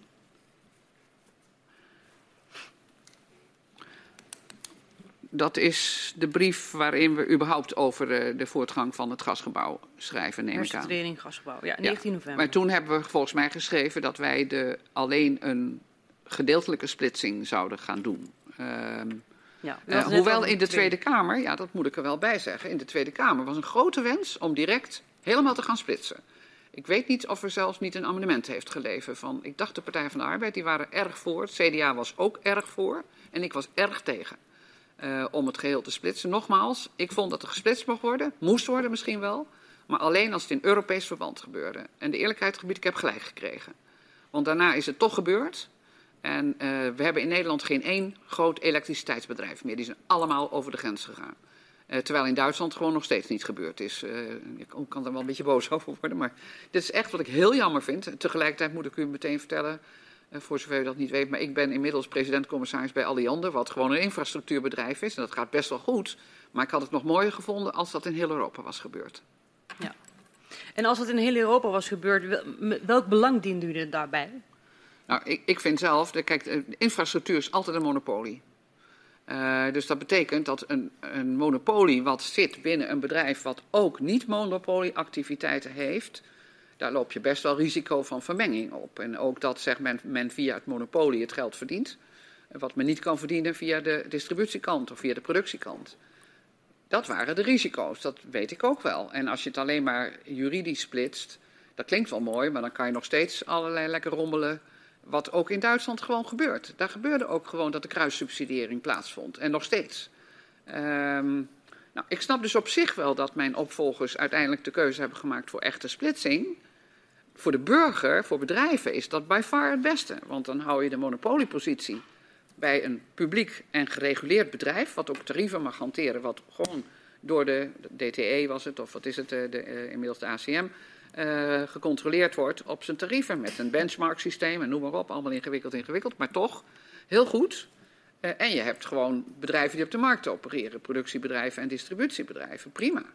Uh, maar doordat we dat dan alleen in Nederland zouden doen, vond ik dat heel erg spannend. En ik vond eigenlijk dat het onwenselijk was om dat te doen. Omdat, nogmaals, dan toch een beetje met een oranje hart. Ik zag gebeuren, wij hadden sterke bedrijven, dat ze echt zouden verdwijnen op het moment dat wij dat zouden gaan doen. En dat is ook gebeurd.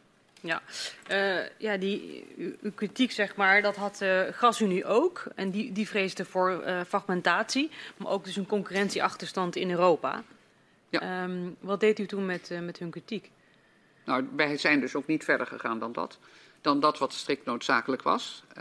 en minder konden we ook niet, want we moesten gewoon van, vanwege de Europese richtlijn doen wat we moesten doen. Wij hoefden ook niet verder te gaan. En alleen sommige landen, en ons land heeft later een andere keuze gemaakt. Ja, um, u, u, had het net over dus de, de, tussen aanhalingstekens die tweede splitsing. Want op een gegeven moment zien we in, uw stukken, in de stukken dat u uh, uw ambtenaren een splitsing laat voorbereiden. Waaruit uh, twee concurrerende handelsbedrijven ontstaan. Eén van Shell en één van Exxon. En dat zou betekenen dat de staat zich grotendeels zou terugtrekken uit het gasgebouw en geen invloed meer zou hebben over de verkoop uh, van aardgas. Waarom vond u dat toen wenselijk? Nou, dat was een verre toekomstbeeld wat mogelijk zou kunnen gaan ontstaan. Zo is het overigens niet gegaan uiteindelijk. Nee, maar waarom uh, vond u dat toen een goed toekomstbeeld? Nou, dat was de gedachte. Als je, het al, als je alle publieke belangen heel goed geregeld hebt in de wet en je hebt het toezicht erop ook heel goed geregeld, dan moet je je afvragen of je als overheid nog in de handel wilt gaan zitten. En, en dat beeld, en we hebben steeds gezegd, maar dat doen we pas als ook echt alles heel goed geregeld is. Nou, dat heb ik niet meer meegemaakt. En eerlijk gezegd geloof ik ook niet dat het ooit zover helemaal gekomen is. Um, maar dus de gedachte op zich, principieel is het heel juist dat je dat zo zou gaan doen. Maar uh, dan moet het wel echt heel goed controleerbaar zijn. Dat was, zover waren we helemaal nog niet in mijn tijd. Nee. Maar u laat uh, de ambtenaren dat dus voorbereiden en dat toekomstbeeld uh, wordt niet geschetst in die Kamerbrief van 19 november 2001. Uh, nee, dat ging ook volgens mij over de huidige, zeg maar de, de, de korte termijns vooruitzichten voor de komende tijd, zoals we dat gingen doen. Dit was niet een toekomstbeeld wat wij al binnen uh, enige tijd zouden zien gebeuren. Natuurlijk laat je af en toe eens even wat brainstormen, of beter gezegd wordt er gebrainstormd over hoe de toekomst er in de verre, beter gezegd hoe het er in de verre toekomst uit zou kunnen zien. Maar dit was niet iets waarvan wij dachten dat gaan we morgen regelen. Nee, dus daarom heeft u het niet laten opnemen in de Kamerbrief? Nee, zeker niet. Ja. Um, ik denk eerlijk gezegd dat dat ook alleen maar verwarring zou hebben opgeleverd. Want dan zou men gedacht hebben dat ik dat op korte termijn ook zou willen. Uh, en ik ben wel best wel van liberalisering, maar wel alsjeblieft uh, in een geëigend tempo. En ik denk op sommige terreinen dat we nog wel eens een beetje snel geweest zijn. Maar goed. Ja, wilt u daarmee zeggen dat u de Kamer niet wilde verwarren met dit toekomstbeeld? Nee, ik, ik vind dat we de Kamer moeten informeren over onze beleidsvoornemens. En dit was nog geen beleidsvoornemen. Nee. Maar wel dusdanig dat u dat liet starten weet... door de ambtenaren om wat verder uh, in gang te laten zetten. Ik weet helemaal niet of het eigenlijk mijn opdracht was om het zo uit te werken. Of dat de ambtenaren gewoon bedacht hadden, zo zou het er in de toekomst kunnen uitzien. Daar hebben ze met mij over gepraat. Ongetwijfeld. Ja. Um, en waarom is het eigenlijk niet gelukt in die periode om dat te verwezenlijken? Ja, een minister is vier jaar uh, beleidsverantwoordelijk voor iets. En ik weet niet of u überhaupt uh, hebt gezien uh, hoe lang het duurt voordat je een wetgevingsproces helemaal hebt afgerond. En dit was een gecompliceerd uh, wetgevingsproces. En beter gezegd twee wetten, zowel de gaswet als de mijnbouwwet, die ook nog een relatie met elkaar hadden. Waar heel veel private constructies omgezet moesten worden in publiekrechtelijke constructies. En anderzijds sommige privaatrechtelijke constructies opnieuw moesten worden opgebouwd, omdat er nou één keer een deel uitviel, omdat ze ergens anders geregeld waren. Uh, dus dat is ik heb het niet helemaal afgerond. In mijn periode is niet de hele, het hele wetsproces afgerond. Dat geldt eigenlijk de gaswet voor het liberaliseringsdeel wel. Maar de mijnbouwwet is zeker nog niet afgerond geraakt in mijn periode. Ja. Misschien toch even samenvatten. Als ik goed beluister, dan was uw opvatting als het ging om de liberalisering van de energiemarkt. Het is belangrijk om winningsactiviteiten en transport te scheiden. Maar dat had ook gekund in gereguleerde bedrijven, die ook nog wel infrastructuur hebben, maar toezicht krijgen op welke tarieven ze re uh, rekenen van een toezichthouder, zoals de, de NMA. Oh ja, dat was kijk, idealiter moest het natuurlijk gaan zoals het uiteindelijk gegaan is. Ja. Maar dan vond ik dat dat niet alleen in Nederland moest, maar in heel Europa. Ja, ja. En aangezien ze het in heel Europa niet deden, vond ik het een tamelijk risicovolle weg om, de, om dat toch in Nederland te gaan regelen. Omdat je wist dat je dan gewoon kleine eenheden overhield. Want dan zijn we toch maar een verdraaid klein landje met een relatief kleine markt.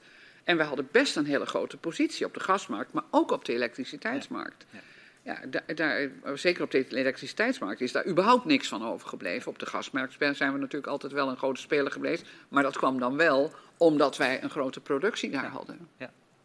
En nog even over dat uh, andere punt, die splitsing uh, in twee verkoopkantoren. Eentje van Shell en uh, ja. Esso.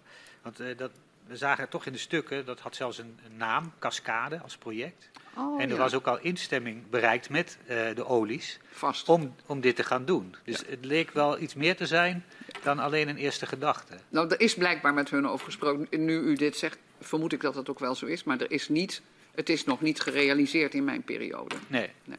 nee dit klopt ook dat het En ik weet ook niet of het überhaupt later wel gerealiseerd is. Nee, dat is niet. eh, Nee.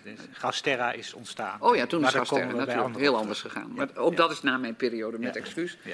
Ik ben toen gauw weggegaan en heb me ook niet meer met het onderwerp bemoeid. Dus, eh, Wil ik nog even op een ander onderwerp met u door. En dat gaat even over de expertise eh, van de Rijksgeologische Dienst. Die bestond onder uw voorganger, minister Wijers. En die is op afstand gezet en is opgegaan in TNO. Eh, wat voor expertise was er eigenlijk binnen het departement zelf aanwezig, bij de directie olie en gas, toen u minister van Economische Zaken was? Ja, overwinning vermoed ik dat er niet heel veel echte expertise binnen het ministerie was. Die zat natuurlijk inderdaad bij TNO. Die zat overigens ook wel bij de Gasunie. Ja, Eh, die zat in EBN, eh, via toen nog DSM. ja, Ehm, die zat bij SODM. ja. En ik vermoed dus dat de ambtenaren, voor zover ze zich ermee bemoeiden, dus ook hun kennis vooral bij die, al die organisaties ophaalden. Ja. En was er voldoende kennis nou, eh, op het ministerie aanwezig om die grote belangen die u eerder beschreef in het eh, verhoor te dienen? Ik moet eerlijk zeggen dat ik nooit getwijfeld heb aan het feit dat de directeur-generaal en de ambtenaren die zich met het, met gas bemoeiden, dat die een gebrek aan kennis hadden eh, of dat ze niet voldoende kennis wisten binnen te halen. Ehm, als ik Stan maar ook Noé van Hulst daarna, dat waren uiterst eh goede ambtenaren die ook heel goed ingevoerd waren in de materie waar zij zich mee moesten bemoeien. Ehm, en ik- kon ze elke vraag stellen, zal ik maar zeggen. Of ze konden mij elk antwoord geven wat ik nodig had om mijn werk goed te kunnen doen. En ging het ook over eh, ja, mogelijke gevolgen van allerlei winningsactiviteiten? Ook in de ondergrond? Nou ja, we hebben natuurlijk vrij, vrij snel nadat ik minister ben geworden, ehm, hebben we de TCBB eh, versneld opgericht, het, eh, Ja. het, ehm, de Technische Commissie Bodembeweging. Wat veroorzaakt was eh, door wat er in de periode daarvoor Daar gebeurd was. zo die even, 97, daar komen we zo nog even apart En daar binnen Ja. die commissie hebben we ook bewust mensen met grote deskundigheid over die ondergrond opgenomen. Eh, daar zat iemand uit het oorspronkelijk geologenplatform in. Daar zat een Ja. hoogleraar op dit terrein in. Ja. Ehm, er zat een jurist ook in, overigens, Ja. want er was meer. Eh, en dat hebben we wel gedaan omdat we toen te maken kregen voor het eerst eigenlijk, denk ik echt, eh, met mensen die geholpen moesten worden bij het bepalen van schade. Ja, ja. We komen zo apart nog even over te spreken hoor, want er, daar speelt nog meer omheen. Maar mijn vraag ging meer over de kennis die aanwezig was op het, op het departement zelf. En of die voldoende was om die grote verantwoordelijkheden. Ja, het probleem vind ik zelf ehm, dat je op een ministerie eh, nooit zoveel praktische eh, deskundigheid kunt hebben. Want op het moment dat ze er binnen zitten en ze zitten er een jaar, zijn ze het ook kwijt. Ja, Ehm, maar wij gebruikten natuurlijk wel eh, de kennis die er was bij de organisaties waar wij ons mee bemoeiden. En TNO was een belangrijke leverancier van kennis. ja, SODM was dat overigens ook. Ja. Die hebben ook kennis. Ja. Eh, dus, en die werd daar weggehaald. Eh, en, en dat lijkt mij ook de juiste weg. Ja. Ehm, nogmaals, een beleidsambtenaar eh, hoeft zelf geen mijnbouwdeskundige te zijn om toch daar een goede opvatting over te kunnen hebben. de heer Verberg zei in zijn verhoor ja, dat de algemene bestuursdienst en het roleren van ambtenaren ook wel nadelen kan hebben. Ja. Speelde dat ook al in uw periode? Nog net niet. En daar was ik heel blij mee.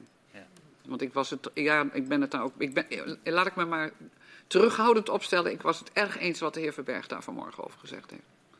Helder. Het lijkt me een goed moment, eh, want we zijn eh, toch al wel een tijd bezig om even te schorsen. Prima. En dan gaan we daarna verder. Ehm, en dan vraag ik aan de griffier om hier even naar buiten te Oké. begeleiden. Oh ja, we zijn al best wel weer lang bezig. Ja.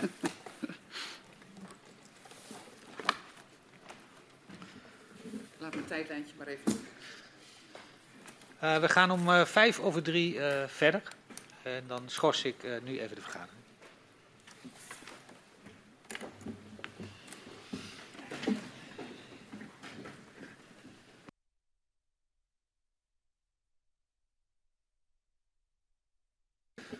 Ik heropen het verhoor met mevrouw Jortsma en ik vraag de griffier om haar naar binnen te begeleiden.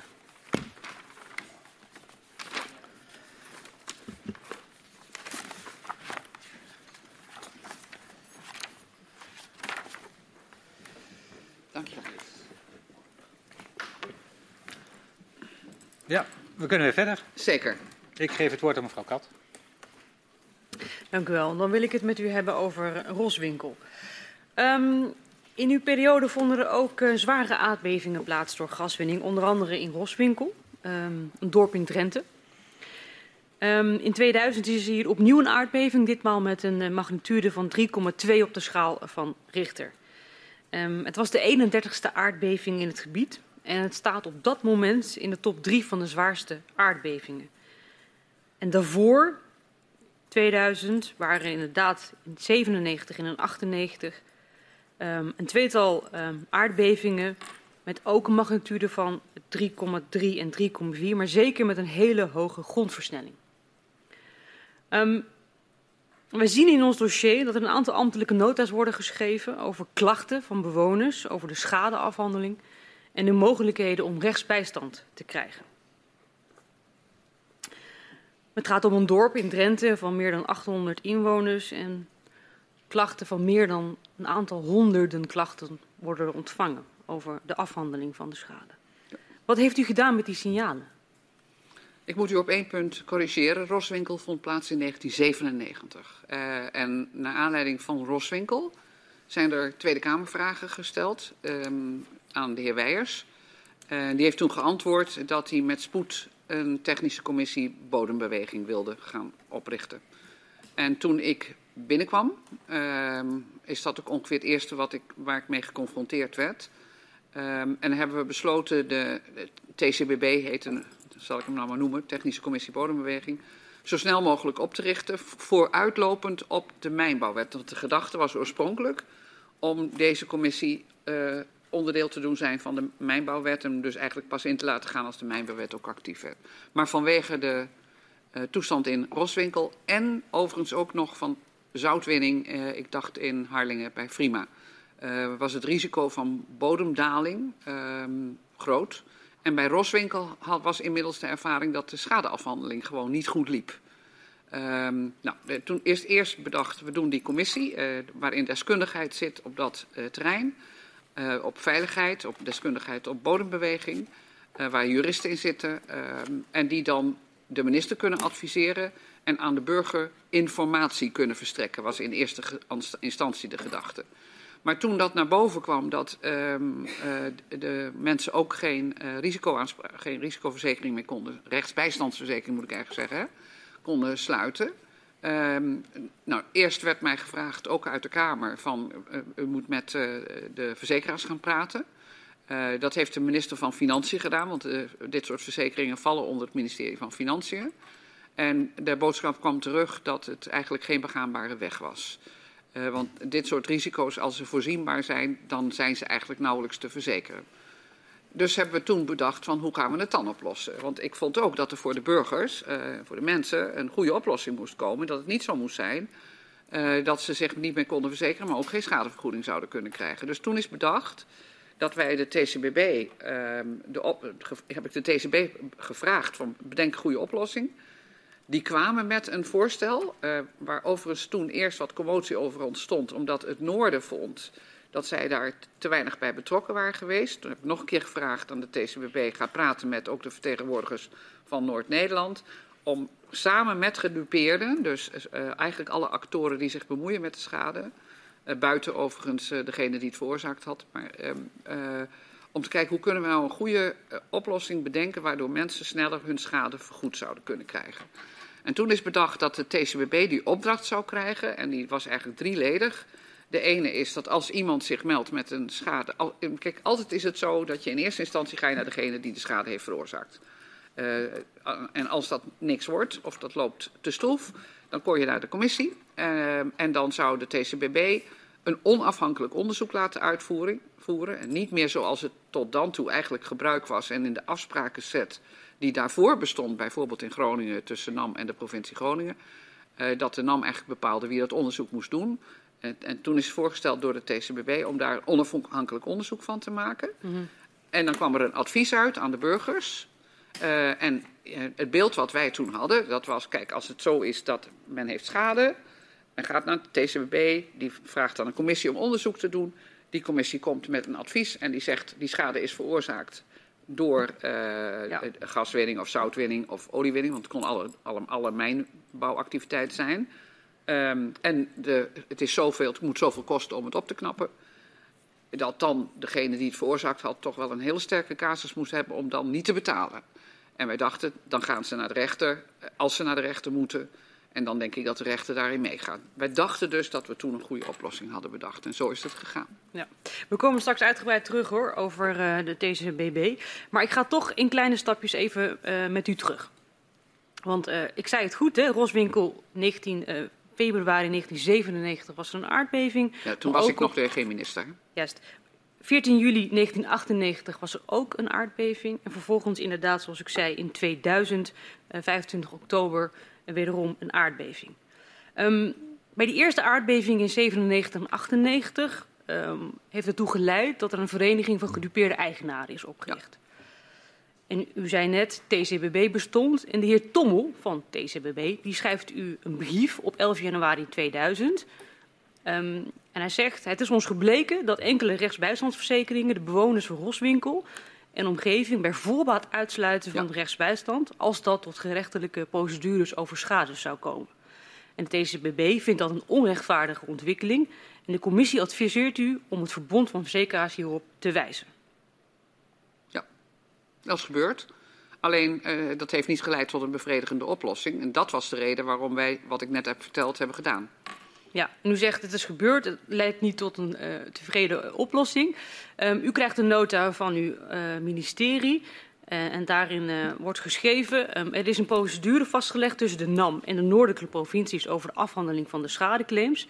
Bewoners zijn zeer ontevreden over deze procedure. Vooral de rol van de veroorzaker van de bevingen, de Klopt. NAM, wordt als te bepalend geacht.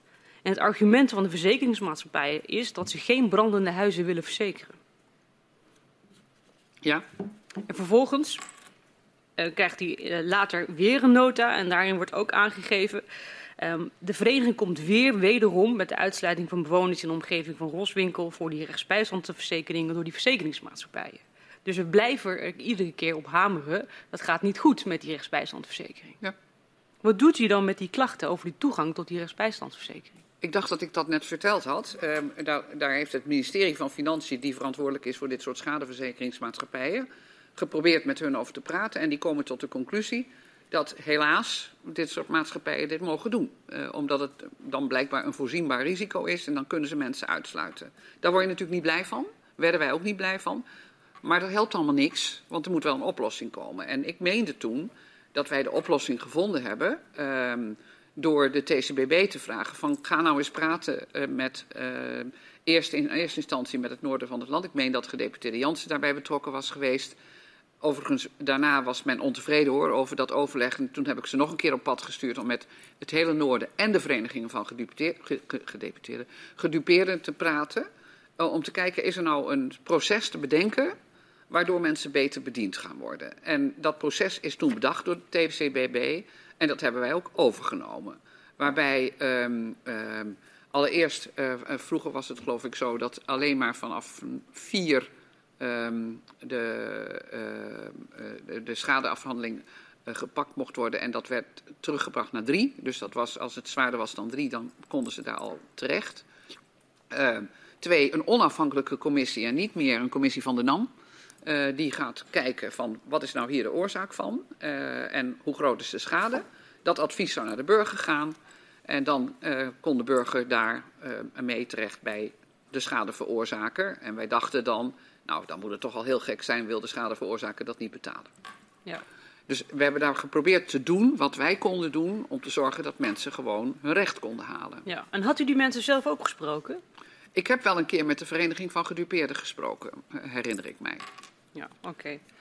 Um, en um, hè, de, u, heeft die nota's ontvangen dus van, de, van uw ambtelijke organisatie, waarin ze dus ook aangeven um, hè, dat de mensen ontevreden zijn over de procedure, maar ook vooral over de rol van, van NAM als veroorzaker van bevingen. had dat toen op dat moment bij u geleid dat u uh, meer kennis wilde over de relatie tussen gaswinning en aardbevingen?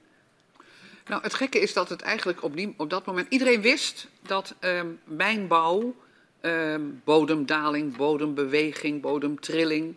Um, en we hadden nu een paar keer ook een aardbeving gehad, dat dat kon. Uh, maar het malle is dat ik ook me niet kan herinneren... dat ik ooit naar de Tweede Kamer ben geroepen... om een debat te voeren over een aardbeving of over een bodembeweging. Dat is dus helemaal niet gebeurd. Dus het zat toen nog helemaal niet in, het in de gedachte dat het allemaal uh, heel groot zou worden. Of, we vonden gewoon dat we het probleem op moesten lossen. Want het, was vooral, het ging vooral over schade veroorzaakt door mijnbouw aan woningen, mogelijk dijken, infrastructuur. En dat dat zo gauw mogelijk opgeknapt moest worden. Um, er was overigens ook een, uh, een fonds, een schadefonds, wat afgesproken was tussen de provincie Groningen en uh, de NAM, waar 650 miljoen in zat. Dat werd toen nog geacht een best een bedrag zijn waarmee je heel eind uit de voeten zou kunnen komen. Um, maar en, nou, door dat proces te veranderen, meenden wij dat we dat echt ja, voor de mensen gewoon veel beter geregeld hadden. Ja. En u zei net, um, nou, ik werd niet naar de Kamer toegeroepen om daar met de Kamer over in gesprek te gaan. Um, maar had u dan op dat moment wellicht uh, kunnen denken, proactief, um, um, ik ga daar zelf mee, uh, mee aan de slag? Want ik heb, uh, de, u heeft de Vereniging van Gedupeerde Eigenaren gesproken, u krijgt een brief van TCBB, u krijgt verschillende nota's waarin het een en ander wordt gezegd over nou, de veroorzaken van de bevingen. de NAM wordt te bepalend geacht in die procedure, dat u dan op dat moment wellicht het idee zou kunnen hebben, ik ga daar zelf mee aan de slag? Volgens mij ben ik er zelf mee aan de slag gegaan. Heb ik gedaan wat ik u net verteld heb. Dat is precies wat ik gedaan heb en dat heb ik gedaan, ja. Ja, maar dat gaat dan, wat u net zei, over problemen proberen op te lossen, maar specifiek over kennisontwikkeling en dat gat, zeg maar. Nou, daar hadden we natuurlijk binnen de TCBB wel degelijk kennis over. Uh, want daar zaten ook mensen die deskundigheid hadden op het terrein van mijnbouw. Ja, dus wilt u daarmee zeggen dat u dan leunde op kennis van TCBB? Nou, ik zelf heb het in elk geval niet. Uh, dus het, dat, dat, die kennis die werd gewoon binnengehaald, natuurlijk. Maar de eerlijkheid gebiedt dat ik er niet voor ben om alleen maar kennis te verzamelen. Ik ben er voor om problemen op te lossen. En dat heb ik geprobeerd te doen. Ja, oké. Okay. Um, over problemen oplossen uh, gesproken, want dan wil ik het met u hebben over schade en de omkering van de bewijslast. Ja. Um, in de jaren 90 uh, vinden uh, de drie noordelijke provincies en hun adviseur, professor Van Duné, dat bewoners met schade door aardbeving een moeilijke positie hebben. Zij moeten namelijk bewijzen dat die schade is veroorzaakt door de aardbevingen. En zij pleiten voor omkering van de bewijslast. En daarbij moet de mijnbouwexploitant bewijzen dat de schade niet is veroorzaakt door een aardbeving als gevolg van de gaswinning. En tijdens de parlementaire behandeling van de mijnbouwwet, dus een andere dan de gaswet, worden twee amendementen ingediend over omkering van de bewijslast. Wat vond u van de omkering van de bewijslast? Ik was daar tegen, omdat ik helemaal niet geloofde dat de positie van de burger daar beter van werd. Um, degene bij wie ze terecht moesten, zijn bedrijven met hele diepe zakken en dan, moet, dan weet ik echt zeker dat elke schadeclaim bij de rechter terecht kwam. Overigens zou het voor de overheid veel makkelijker zijn geweest om het wel te doen. Want dan hoefden we ook de TCBW niet meer mee in te stellen. We hoefden we allemaal niks meer te doen, want dan moesten gewoon lekker de NAM het zelf allemaal gaan doen. Maar ik maakte me echt ernstig zorgen over dat de burger daar helemaal niet goed mee gediend was. Bovendien ging het ook van een verkeerde premisse uit. Dat wil ik toch wel opgemerkt hebben. Uh, professor Duné en ook de provincie dachten dat andere landen omkering van de bewijslast hadden. En dat was niet zo. En wat wij voorgesteld hadden, ligt daar wel heel dicht tegenaan overigens, is risicoaansprakelijkheid, maar dan niet de risicoaansprakelijkheid zoals we die normaal kennen in de AWB, waarbij als jij een klacht hebt of er is schade over iets, dan moet je aantonen dat het bedrijf dat dat veroorzaakt heeft zich niet rechtmatig heeft gedragen of slordig is geweest of noem maar op. Dat hadden we eruit gehaald. Dus met andere woorden, een bedrijf, uh, risicoaansprakelijkheid was dat, je, uh, dat ze aansprakelijk waren op het moment dat iemand daar komt uh, en de schade is veroorzaakt in een gebied waar het speelde. Um, dan hoefde degene die daarover zich meldde bij het bedrijf niet aan te tonen dat het bedrijf zich niet gedragen had. Dan was het gewoon, de oorzaak kan zijn dat het gewoon door de gaswinning of door de oliewinning of door de zoutwinning is gebeurd. Dus we lagen daar heel dichtbij. En toen we dus dat proces daarnaast hebben gezet van een klager.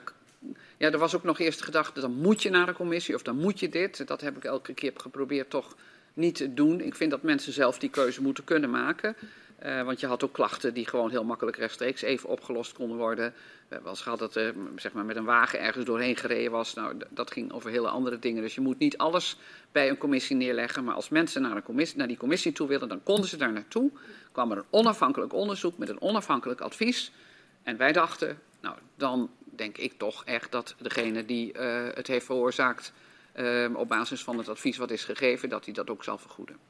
En dat heb ik dus ook verdedigd in de Tweede Kamer. En daar is uiteindelijk ook de Tweede Kamer in meerderheid op dat moment in meegegaan.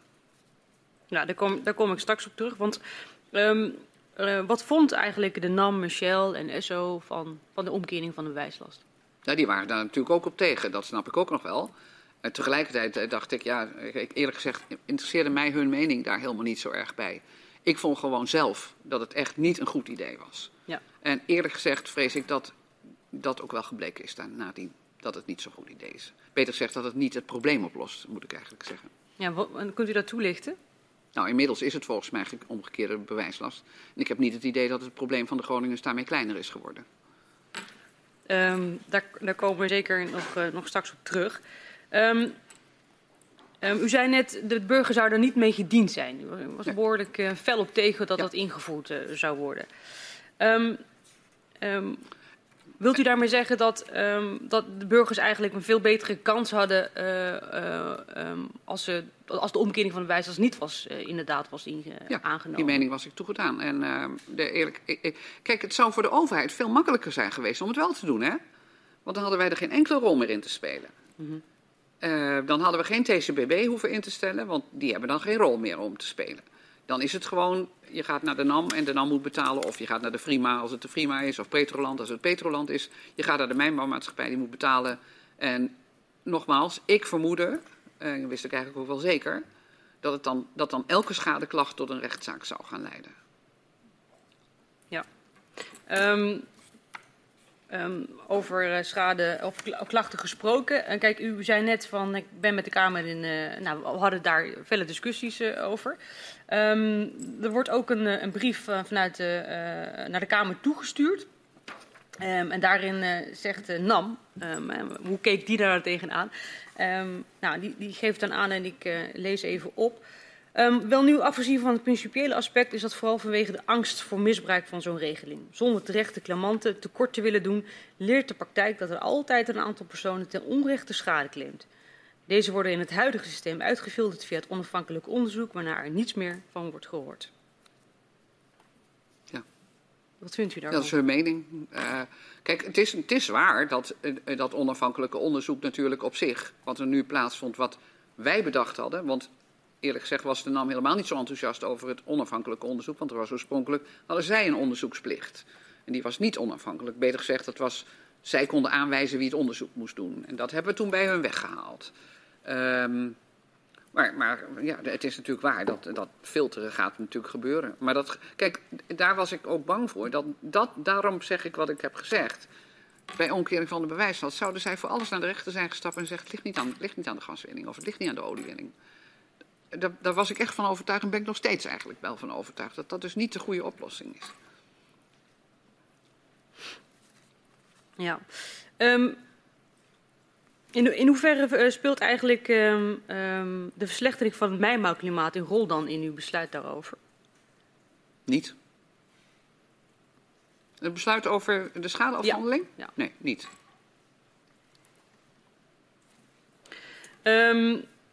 Um, we, lezen, we komen stukken van u uh, van de ambtelijke organisatie uh, tegen.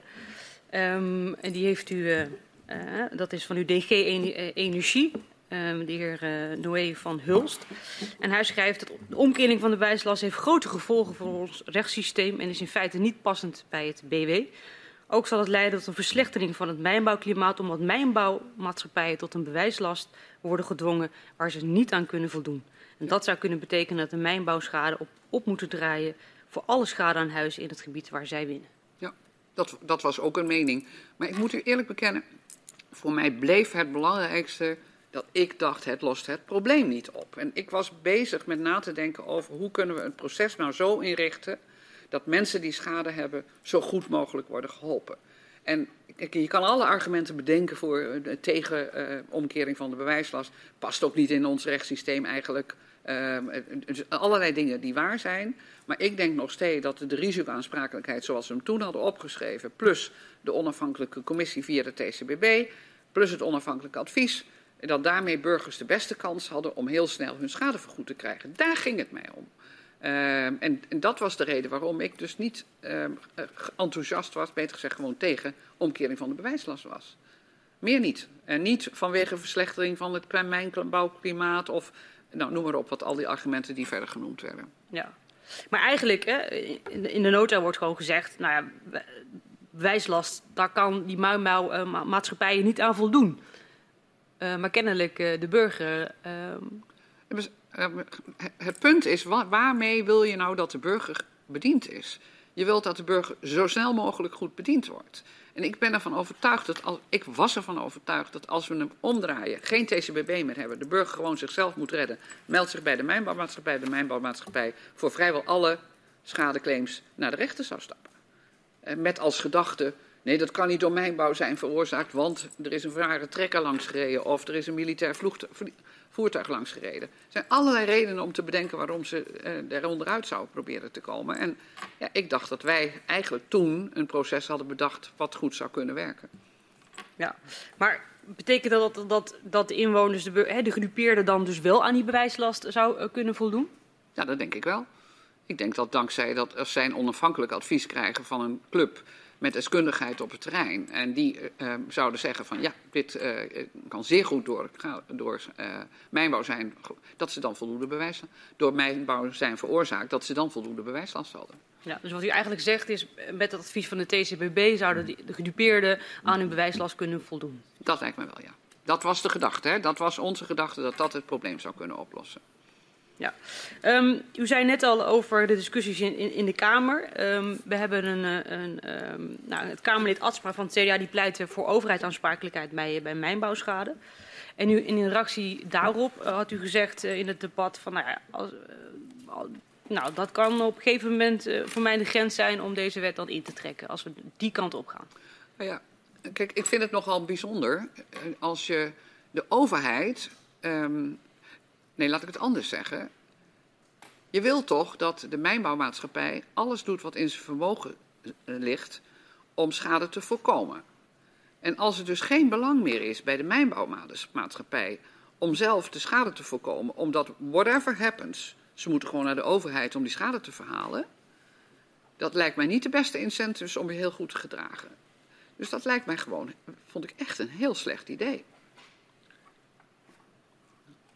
Toen. Ja. En hoe kijkt u er nu op terug? Nee, ik, heb, ik ga over nu niks zeggen. Want u moet mij bevragen over die periode van vier jaar. Ik heb u net al gezegd, ik vind het moeilijk genoeg om alles wat ik nu weet daarvan buiten te sluiten. Maar ik, ging, ik, ik heb gehandeld op basis van de kennis die er toen was. Ja, en toen vond u, als ik u zo hoor, uh, nou, als we wel naar die overheidsaansprakelijkheid gaan, dan ga ik dat wetsvoorstel intrekken. Dat, die kans was aanwezig geweest. En die had u doorgezet Nee, stel dat is niet gebeurd. Okay. Had uh, de technische uh, commissie bodembeweging voldoende bevoegdheden? Nou, die heeft ze uiteindelijk gekregen. Uh, in het begin was het vooral allemaal. eerst was het informatie verstrekken. En ja, het is uiteindelijk in de mijnbouwwet terechtgekomen. En daar zijn denk ik wel voldoende bevoegdheden neergelegd. Um, ik, volgens mij heb ik precies um, het proberen vast te leggen datgene wat zij zelf na overleg met de noordelijke provincies en de vereniging van gedep ge, zeg weer gedeputeerde gedupeerden, uh, met, met alle stakeholders die bij schades betrokken waren. Ja, dat voorstel wat ze toegemaakt hebben, dat heb ik geprobeerd in de wet vast te leggen. Dus ik denk dat ze voldoende bevoegdheden hadden, ja. Maar hadden ze niet bijvoorbeeld een bindend adviesrecht moeten hebben? Ja, dat zou, dat zou ik wel gewild hebben, dat dat uh, uiteindelijk zover was gekomen. Maar dat is, eh, ik, ik weet niet meer precies, maar ik denk eerlijk gezegd dat dat pas later aan, echt aan de orde kwam. Want dat helemaal het advies geven uh, uh, aan de burgers, dat is zelfs geloof ik niet meer helemaal in mijn periode afgerond. Ja. Dat is nee, wat u, u gaf aan net tegen collega Kat dat ja, u, u zich ook zorgen maakt over de positie van de burger in een rechtszaak tegen de, Zeker. Hè, tegen de NAM en uh, de advocaten die misschien worden ingehuurd.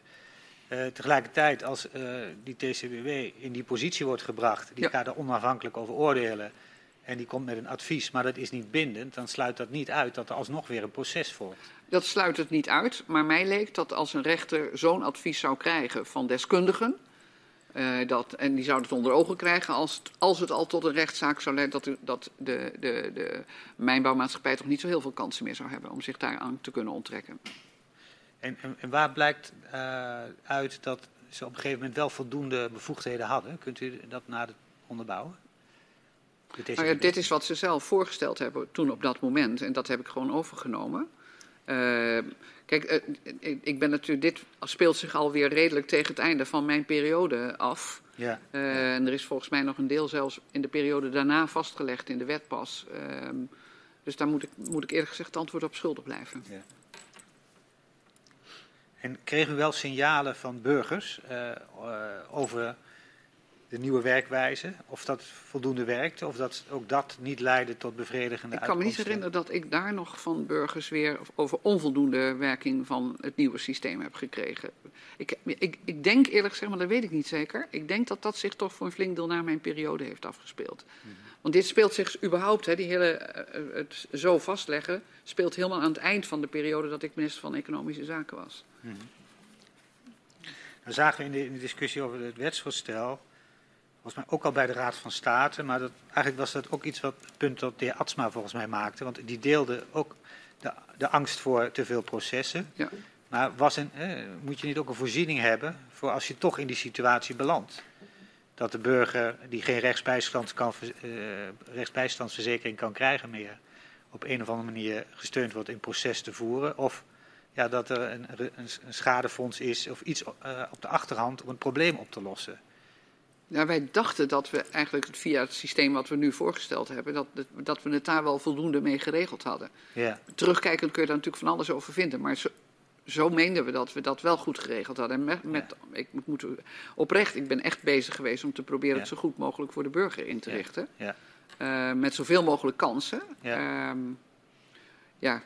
En als u terugkijkt, is daar een specifieke les die u daar zelf uit kunt trekken? Ja, nou ja, het, het, heeft, het is gebleken dat het niet voldoende was. Ja. Dat is wel gebleken.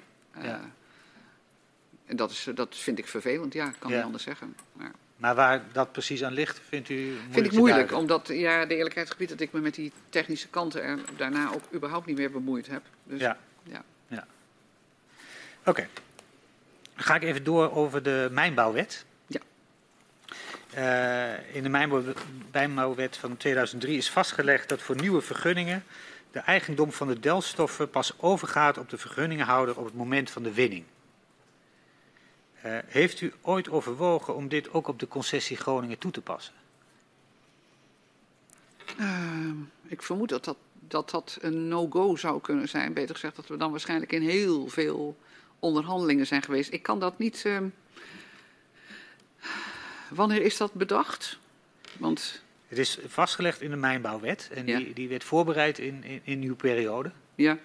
Uh, en uh, daarin is zeg maar het Groningenveld ja, uitgezonderd van uh, ja, de nieuwe wettelijke bepaling dat het eigendom van de delstoffen pas bij winning in handen kwam van de vergunninghouder. Ik, ik meen me te herinneren dat we daar, ik heb teruggelezen, ja. uh, dat daar wel over gesproken is, maar dat het een echt een no-go was, omdat voor bestaande concessies, niet alleen voor Groningen, voor alles wat bestaande concessies was, dat dat heel erg moeilijk was om het daar nog in te brengen. Ja. Uh, en dat is dus ook niet gebeurd. Uh, omdat je dan natuurlijk meteen de claims al waarschijnlijk direct kunt verwachten het, het, het, was zo geregeld, contractueel geregeld, want dan zou je je moeten onttrekken aan het contract.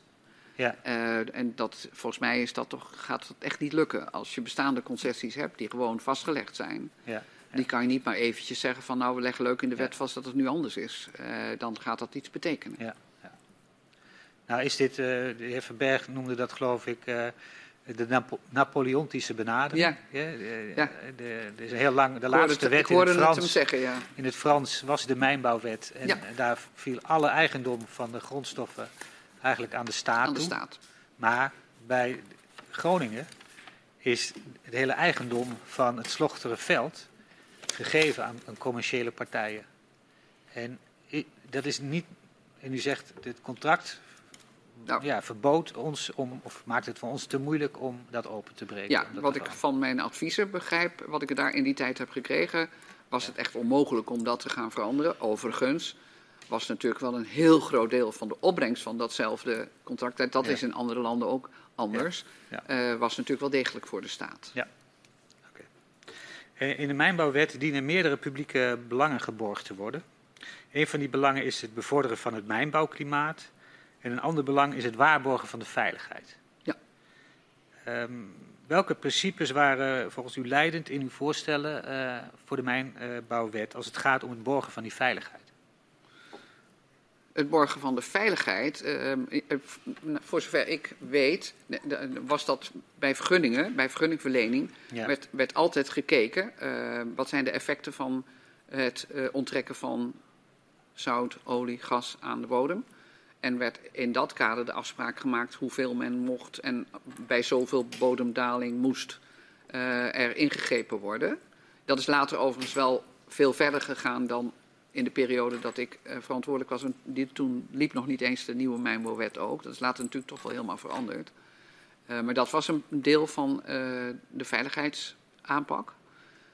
Voor het overige speelde veiligheid in mijn periode alleen maar eigenlijk een rol in het kader van eh, kijken wat er bij bodemdaling gebeurt en wat kunnen wij doen om dat te voorkomen.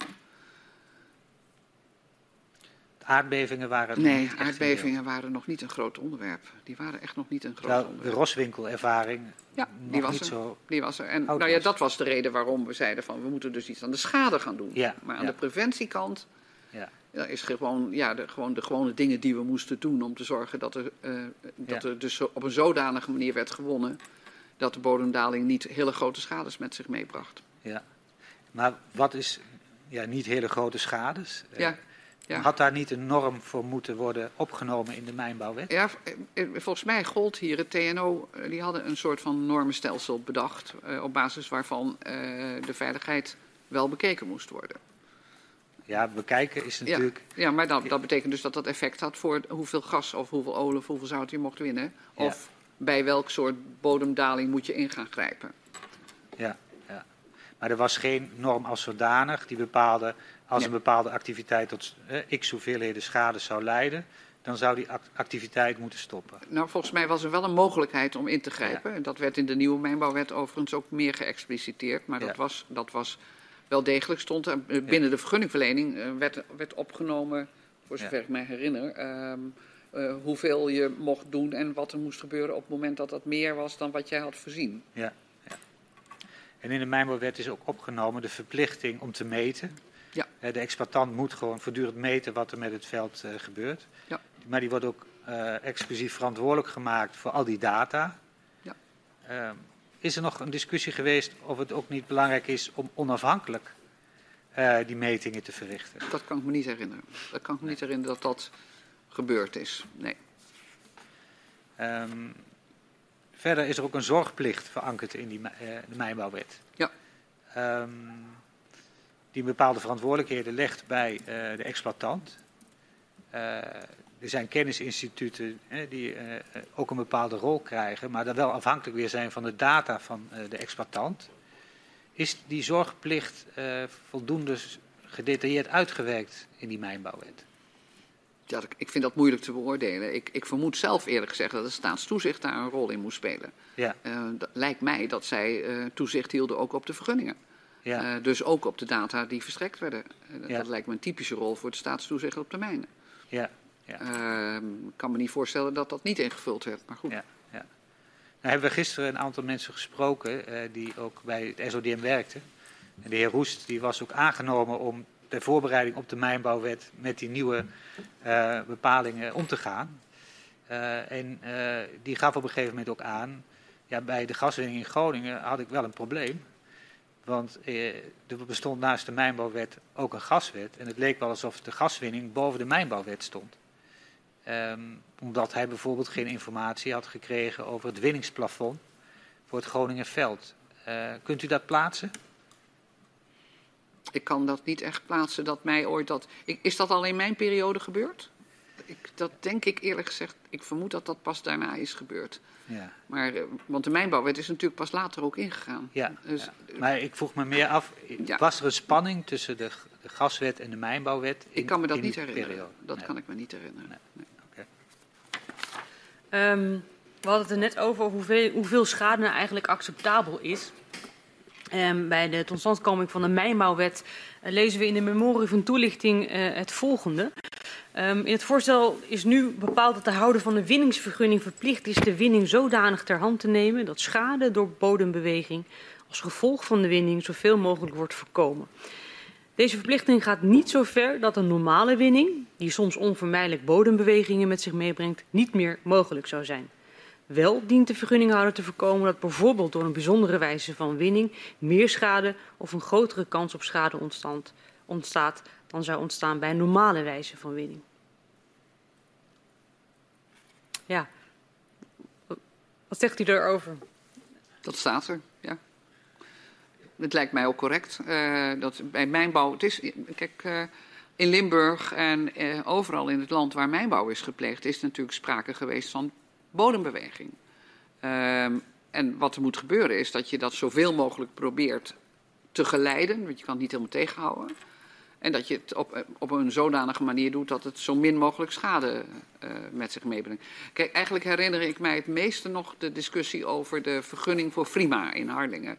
Daar speelde, dat was eigenlijk voor mij de eerste waar ik zelf ook betrokkenheid had bij, bij, bij de discussie over de vergunningverlening daar. En daar ging de discussie over wat vinden we aanvaardbaar, wat vinden we dat moet kunnen. Ja. Uh, en, en dan, dan probeer je het zodanig te doen dat er zo min mogelijk schade optreedt. Maar dat er bodemdaling uh, plaats kan vinden, is bijna onvermijdelijk bij, uh, bij mijnbouw. Ja, en hoeveel schade is dan aanvaardbaar? Zo min mogelijk, ja, dat vind ik lastig.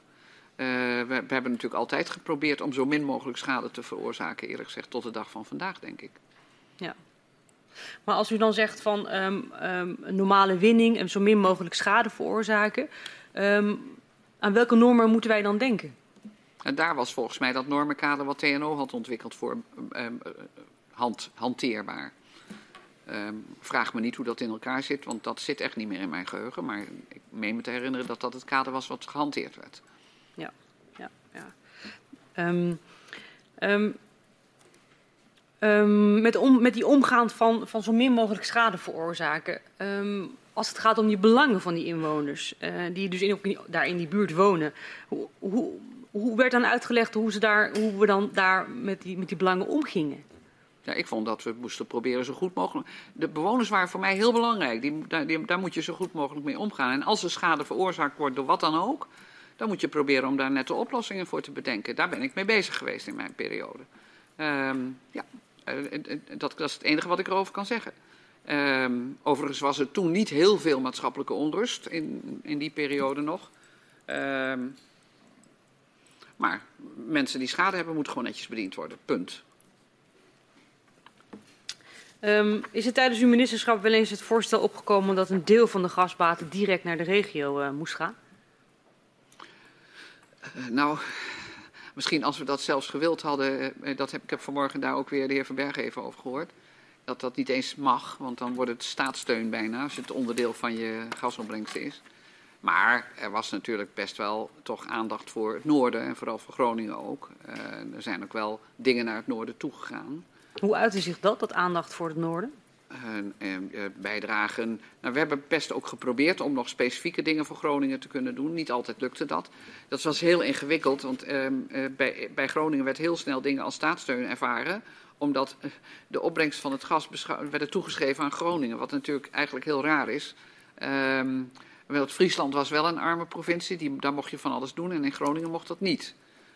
Dus bij Groningen, ja, um, uiteindelijk is besloten bijvoorbeeld tot aanleg van de Hanselijn. Dat is zo'n ding wat ook hoorde bij compensatie. Overigens was de discussie eerst over de Zuiderzeelijn, maar dat was hetzelfde verhaal. Um, dus normaal probeerde je Groningen wel zo goed mogelijk te bedienen. Mm -hmm. um, nou, u noemt nu dan zeg maar één voorbeeld van die specifieke dingen. Heeft u nog andere voorbeelden? Nou, je hebt, er zijn niet dat we hele specifieke potten geld uh, beschikbaar hadden voor Groningen. Ja. Wil ik graag uh, het woord geven aan uh, mevrouw Van der Graaf. Ja. Ik kom nog even terug op de omkering van de bewijslast. want ik heb goed naar u geluisterd. en u zei, ik geloofde er helemaal niet in dat de burger daar beter van werd. Ik vond u daarin best wel stellig, als ik eerlijk ben. Ja, klopt. En uh, ik wil daar even op, op doorvragen. Want het advies van uw DG is uh, dat uh, de mijnbouwbedrijven, deze NAM, nooit aan die of niet aan die bewijslast uh, zou kunnen voldoen. En dan is mijn vraag: zou de burger daar dan wel aan kunnen voldoen? Heeft u vanuit dat perspectief gedacht? Nou ja, ik heb geprobeerd het zo te regelen dat de burger met zo min mogelijk bewijslastrisico's zijn recht kon halen. En ik wist één ding zeker, als we het omkeren, nou ja, ik heb het nu een paar keer gezegd, dat dan degene die het zou moeten betalen voor alles naar de rechter zou stappen. En die hebben hele diepe zakken. En die hadden de burgers niet.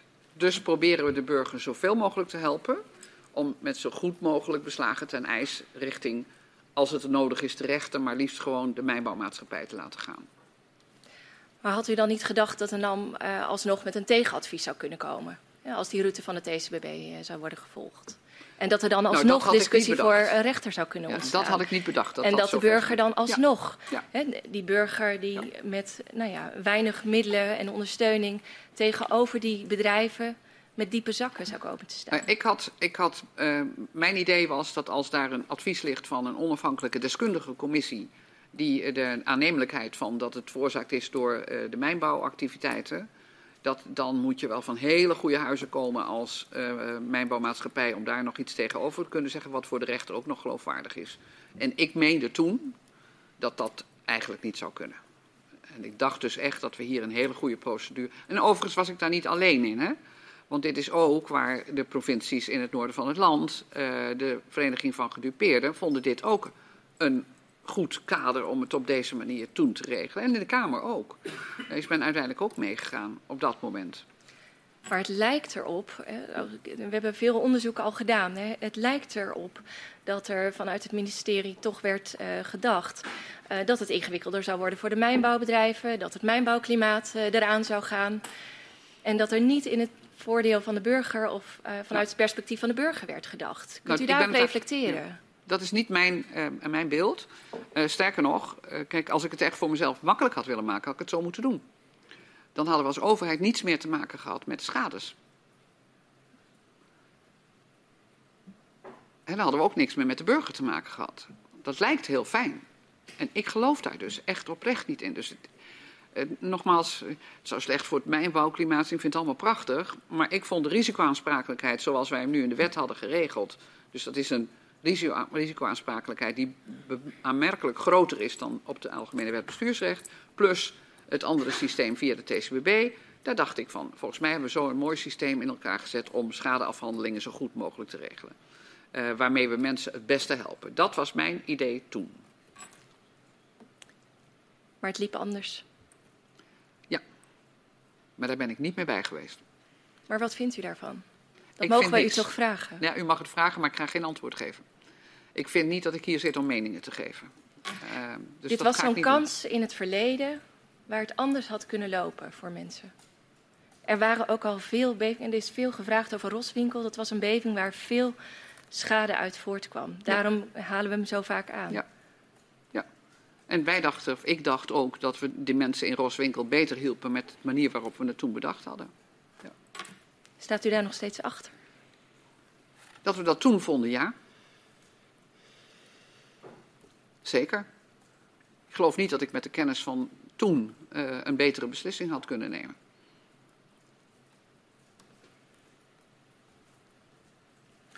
Oké, okay. um, ik heb nog een paar vragen. Um, u had het over dat TNO-kader. En, ja. en, ik was toch wel benieuwd of we bij u weten, uh, op basis van het TNO-kader, ook een keer preventief is ingegrepen in winningsactiviteiten dat heb ik niet in mijn herinnering zitten. Excuus daarvoor. Nee, nee. En uh, mag ik wel veronderstellen dat de schade die, die in Roswinkel was opgetreden, uh, dat dat uiteindelijk wel werd gezien als een acceptabel niveau van schades? Nou, er is in elk geval geen grote commotie door ontstaan. Uh, van, op, nogmaals, je kan er nu verbaasd over zijn, maar in die tijd Um, ik ben nooit naar de Kamer geroepen. Er is nooit een heel grote commotie ontstaan dat het zo niet meer moest. Um, dat, dat, is echt van een veel latere datum. Dus eh, ik vond het buitengewoon vervelend dat het niet liep zoals het moest lopen. Ik was zelf overigens ja, geen minister van Economische Zaken toen het gebeurde. Maar in de nasleep vond ik gewoon dat het beter geregeld moest worden. Dat, dat vond ik wel. Ja. Uh, maar het malle is dat we toen niet echt het idee hadden van dit, is, dit mag gewoon nooit meer gebeuren qua schade. Uh, dat is niet het beeld wat bij mij is blijven bestaan. Okay. Ja. Ja, over dat beeld gesproken. Het ging om. ja, Roswinkel was ongeveer 800 inwoners en uh, er waren honderden schademeldingen. Ja. Dus, volgens mij het hele dorp. Dat leg ik hier in ons midden. Um, als u terugkijkt uh, over het functioneren van het gasgebouw, hoe vindt u dat dat uh, is, uh, is gebeurd? Hoe bedoelt u? het functioneren van het gasgebouw in uw tijd. Hoe, hoe ervaarde u dat? Ik denk dat het goed functioneerde op zich nog steeds. En zeker toen we. Ik ben er op zich tevreden over dat we die publieke belangen op een andere manier hebben kunnen regelen dan ze tot dan toe geregeld waren. Zonder dat dat hele grote schokken in, uh, in het beleid hebben gegeven, heeft, heeft gegeven. Dus dat is best goed gegaan.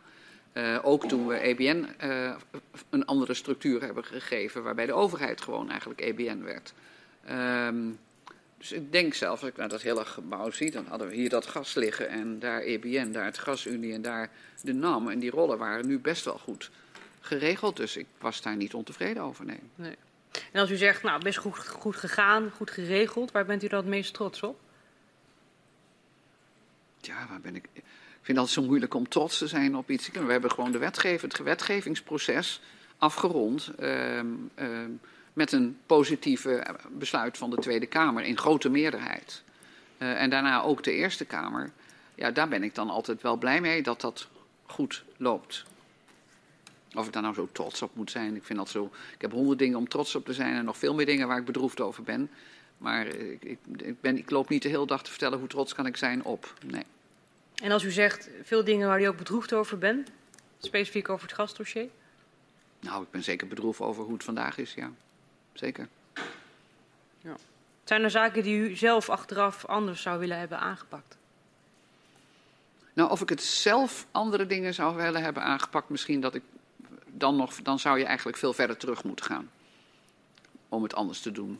En waar denkt u dan aan? Ja, weet je, ik, ik, heb, ik heb een beetje moeite mee om nu allerlei dingen die ik denk en die ik misschien vind te gaan vertellen. U bent volgens mij bezig met een feitenonderzoek en daar wou ik me eigenlijk toe, toe beperken. En zo min mogelijk allerlei bespiegingen over hoe ik het allemaal anders had gezien met u delen. Dat doe ik liever op een ander moment, op een andere plek. Ja, ja goed, ik stel de vraag en u kiest ervoor om daar geen antwoord op te geven. Zo is het. Dat leg ik vast. Dank u wel. Wij zijn uh, als commissie uh, uitgevraagd. Ja.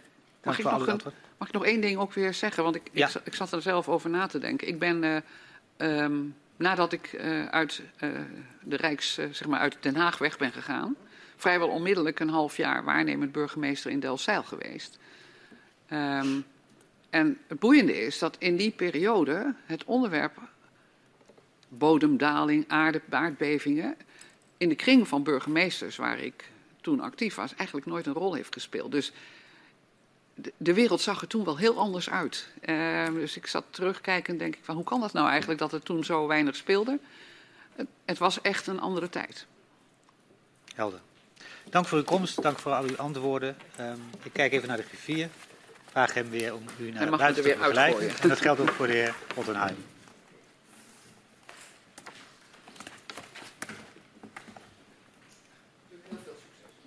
Dank u wel.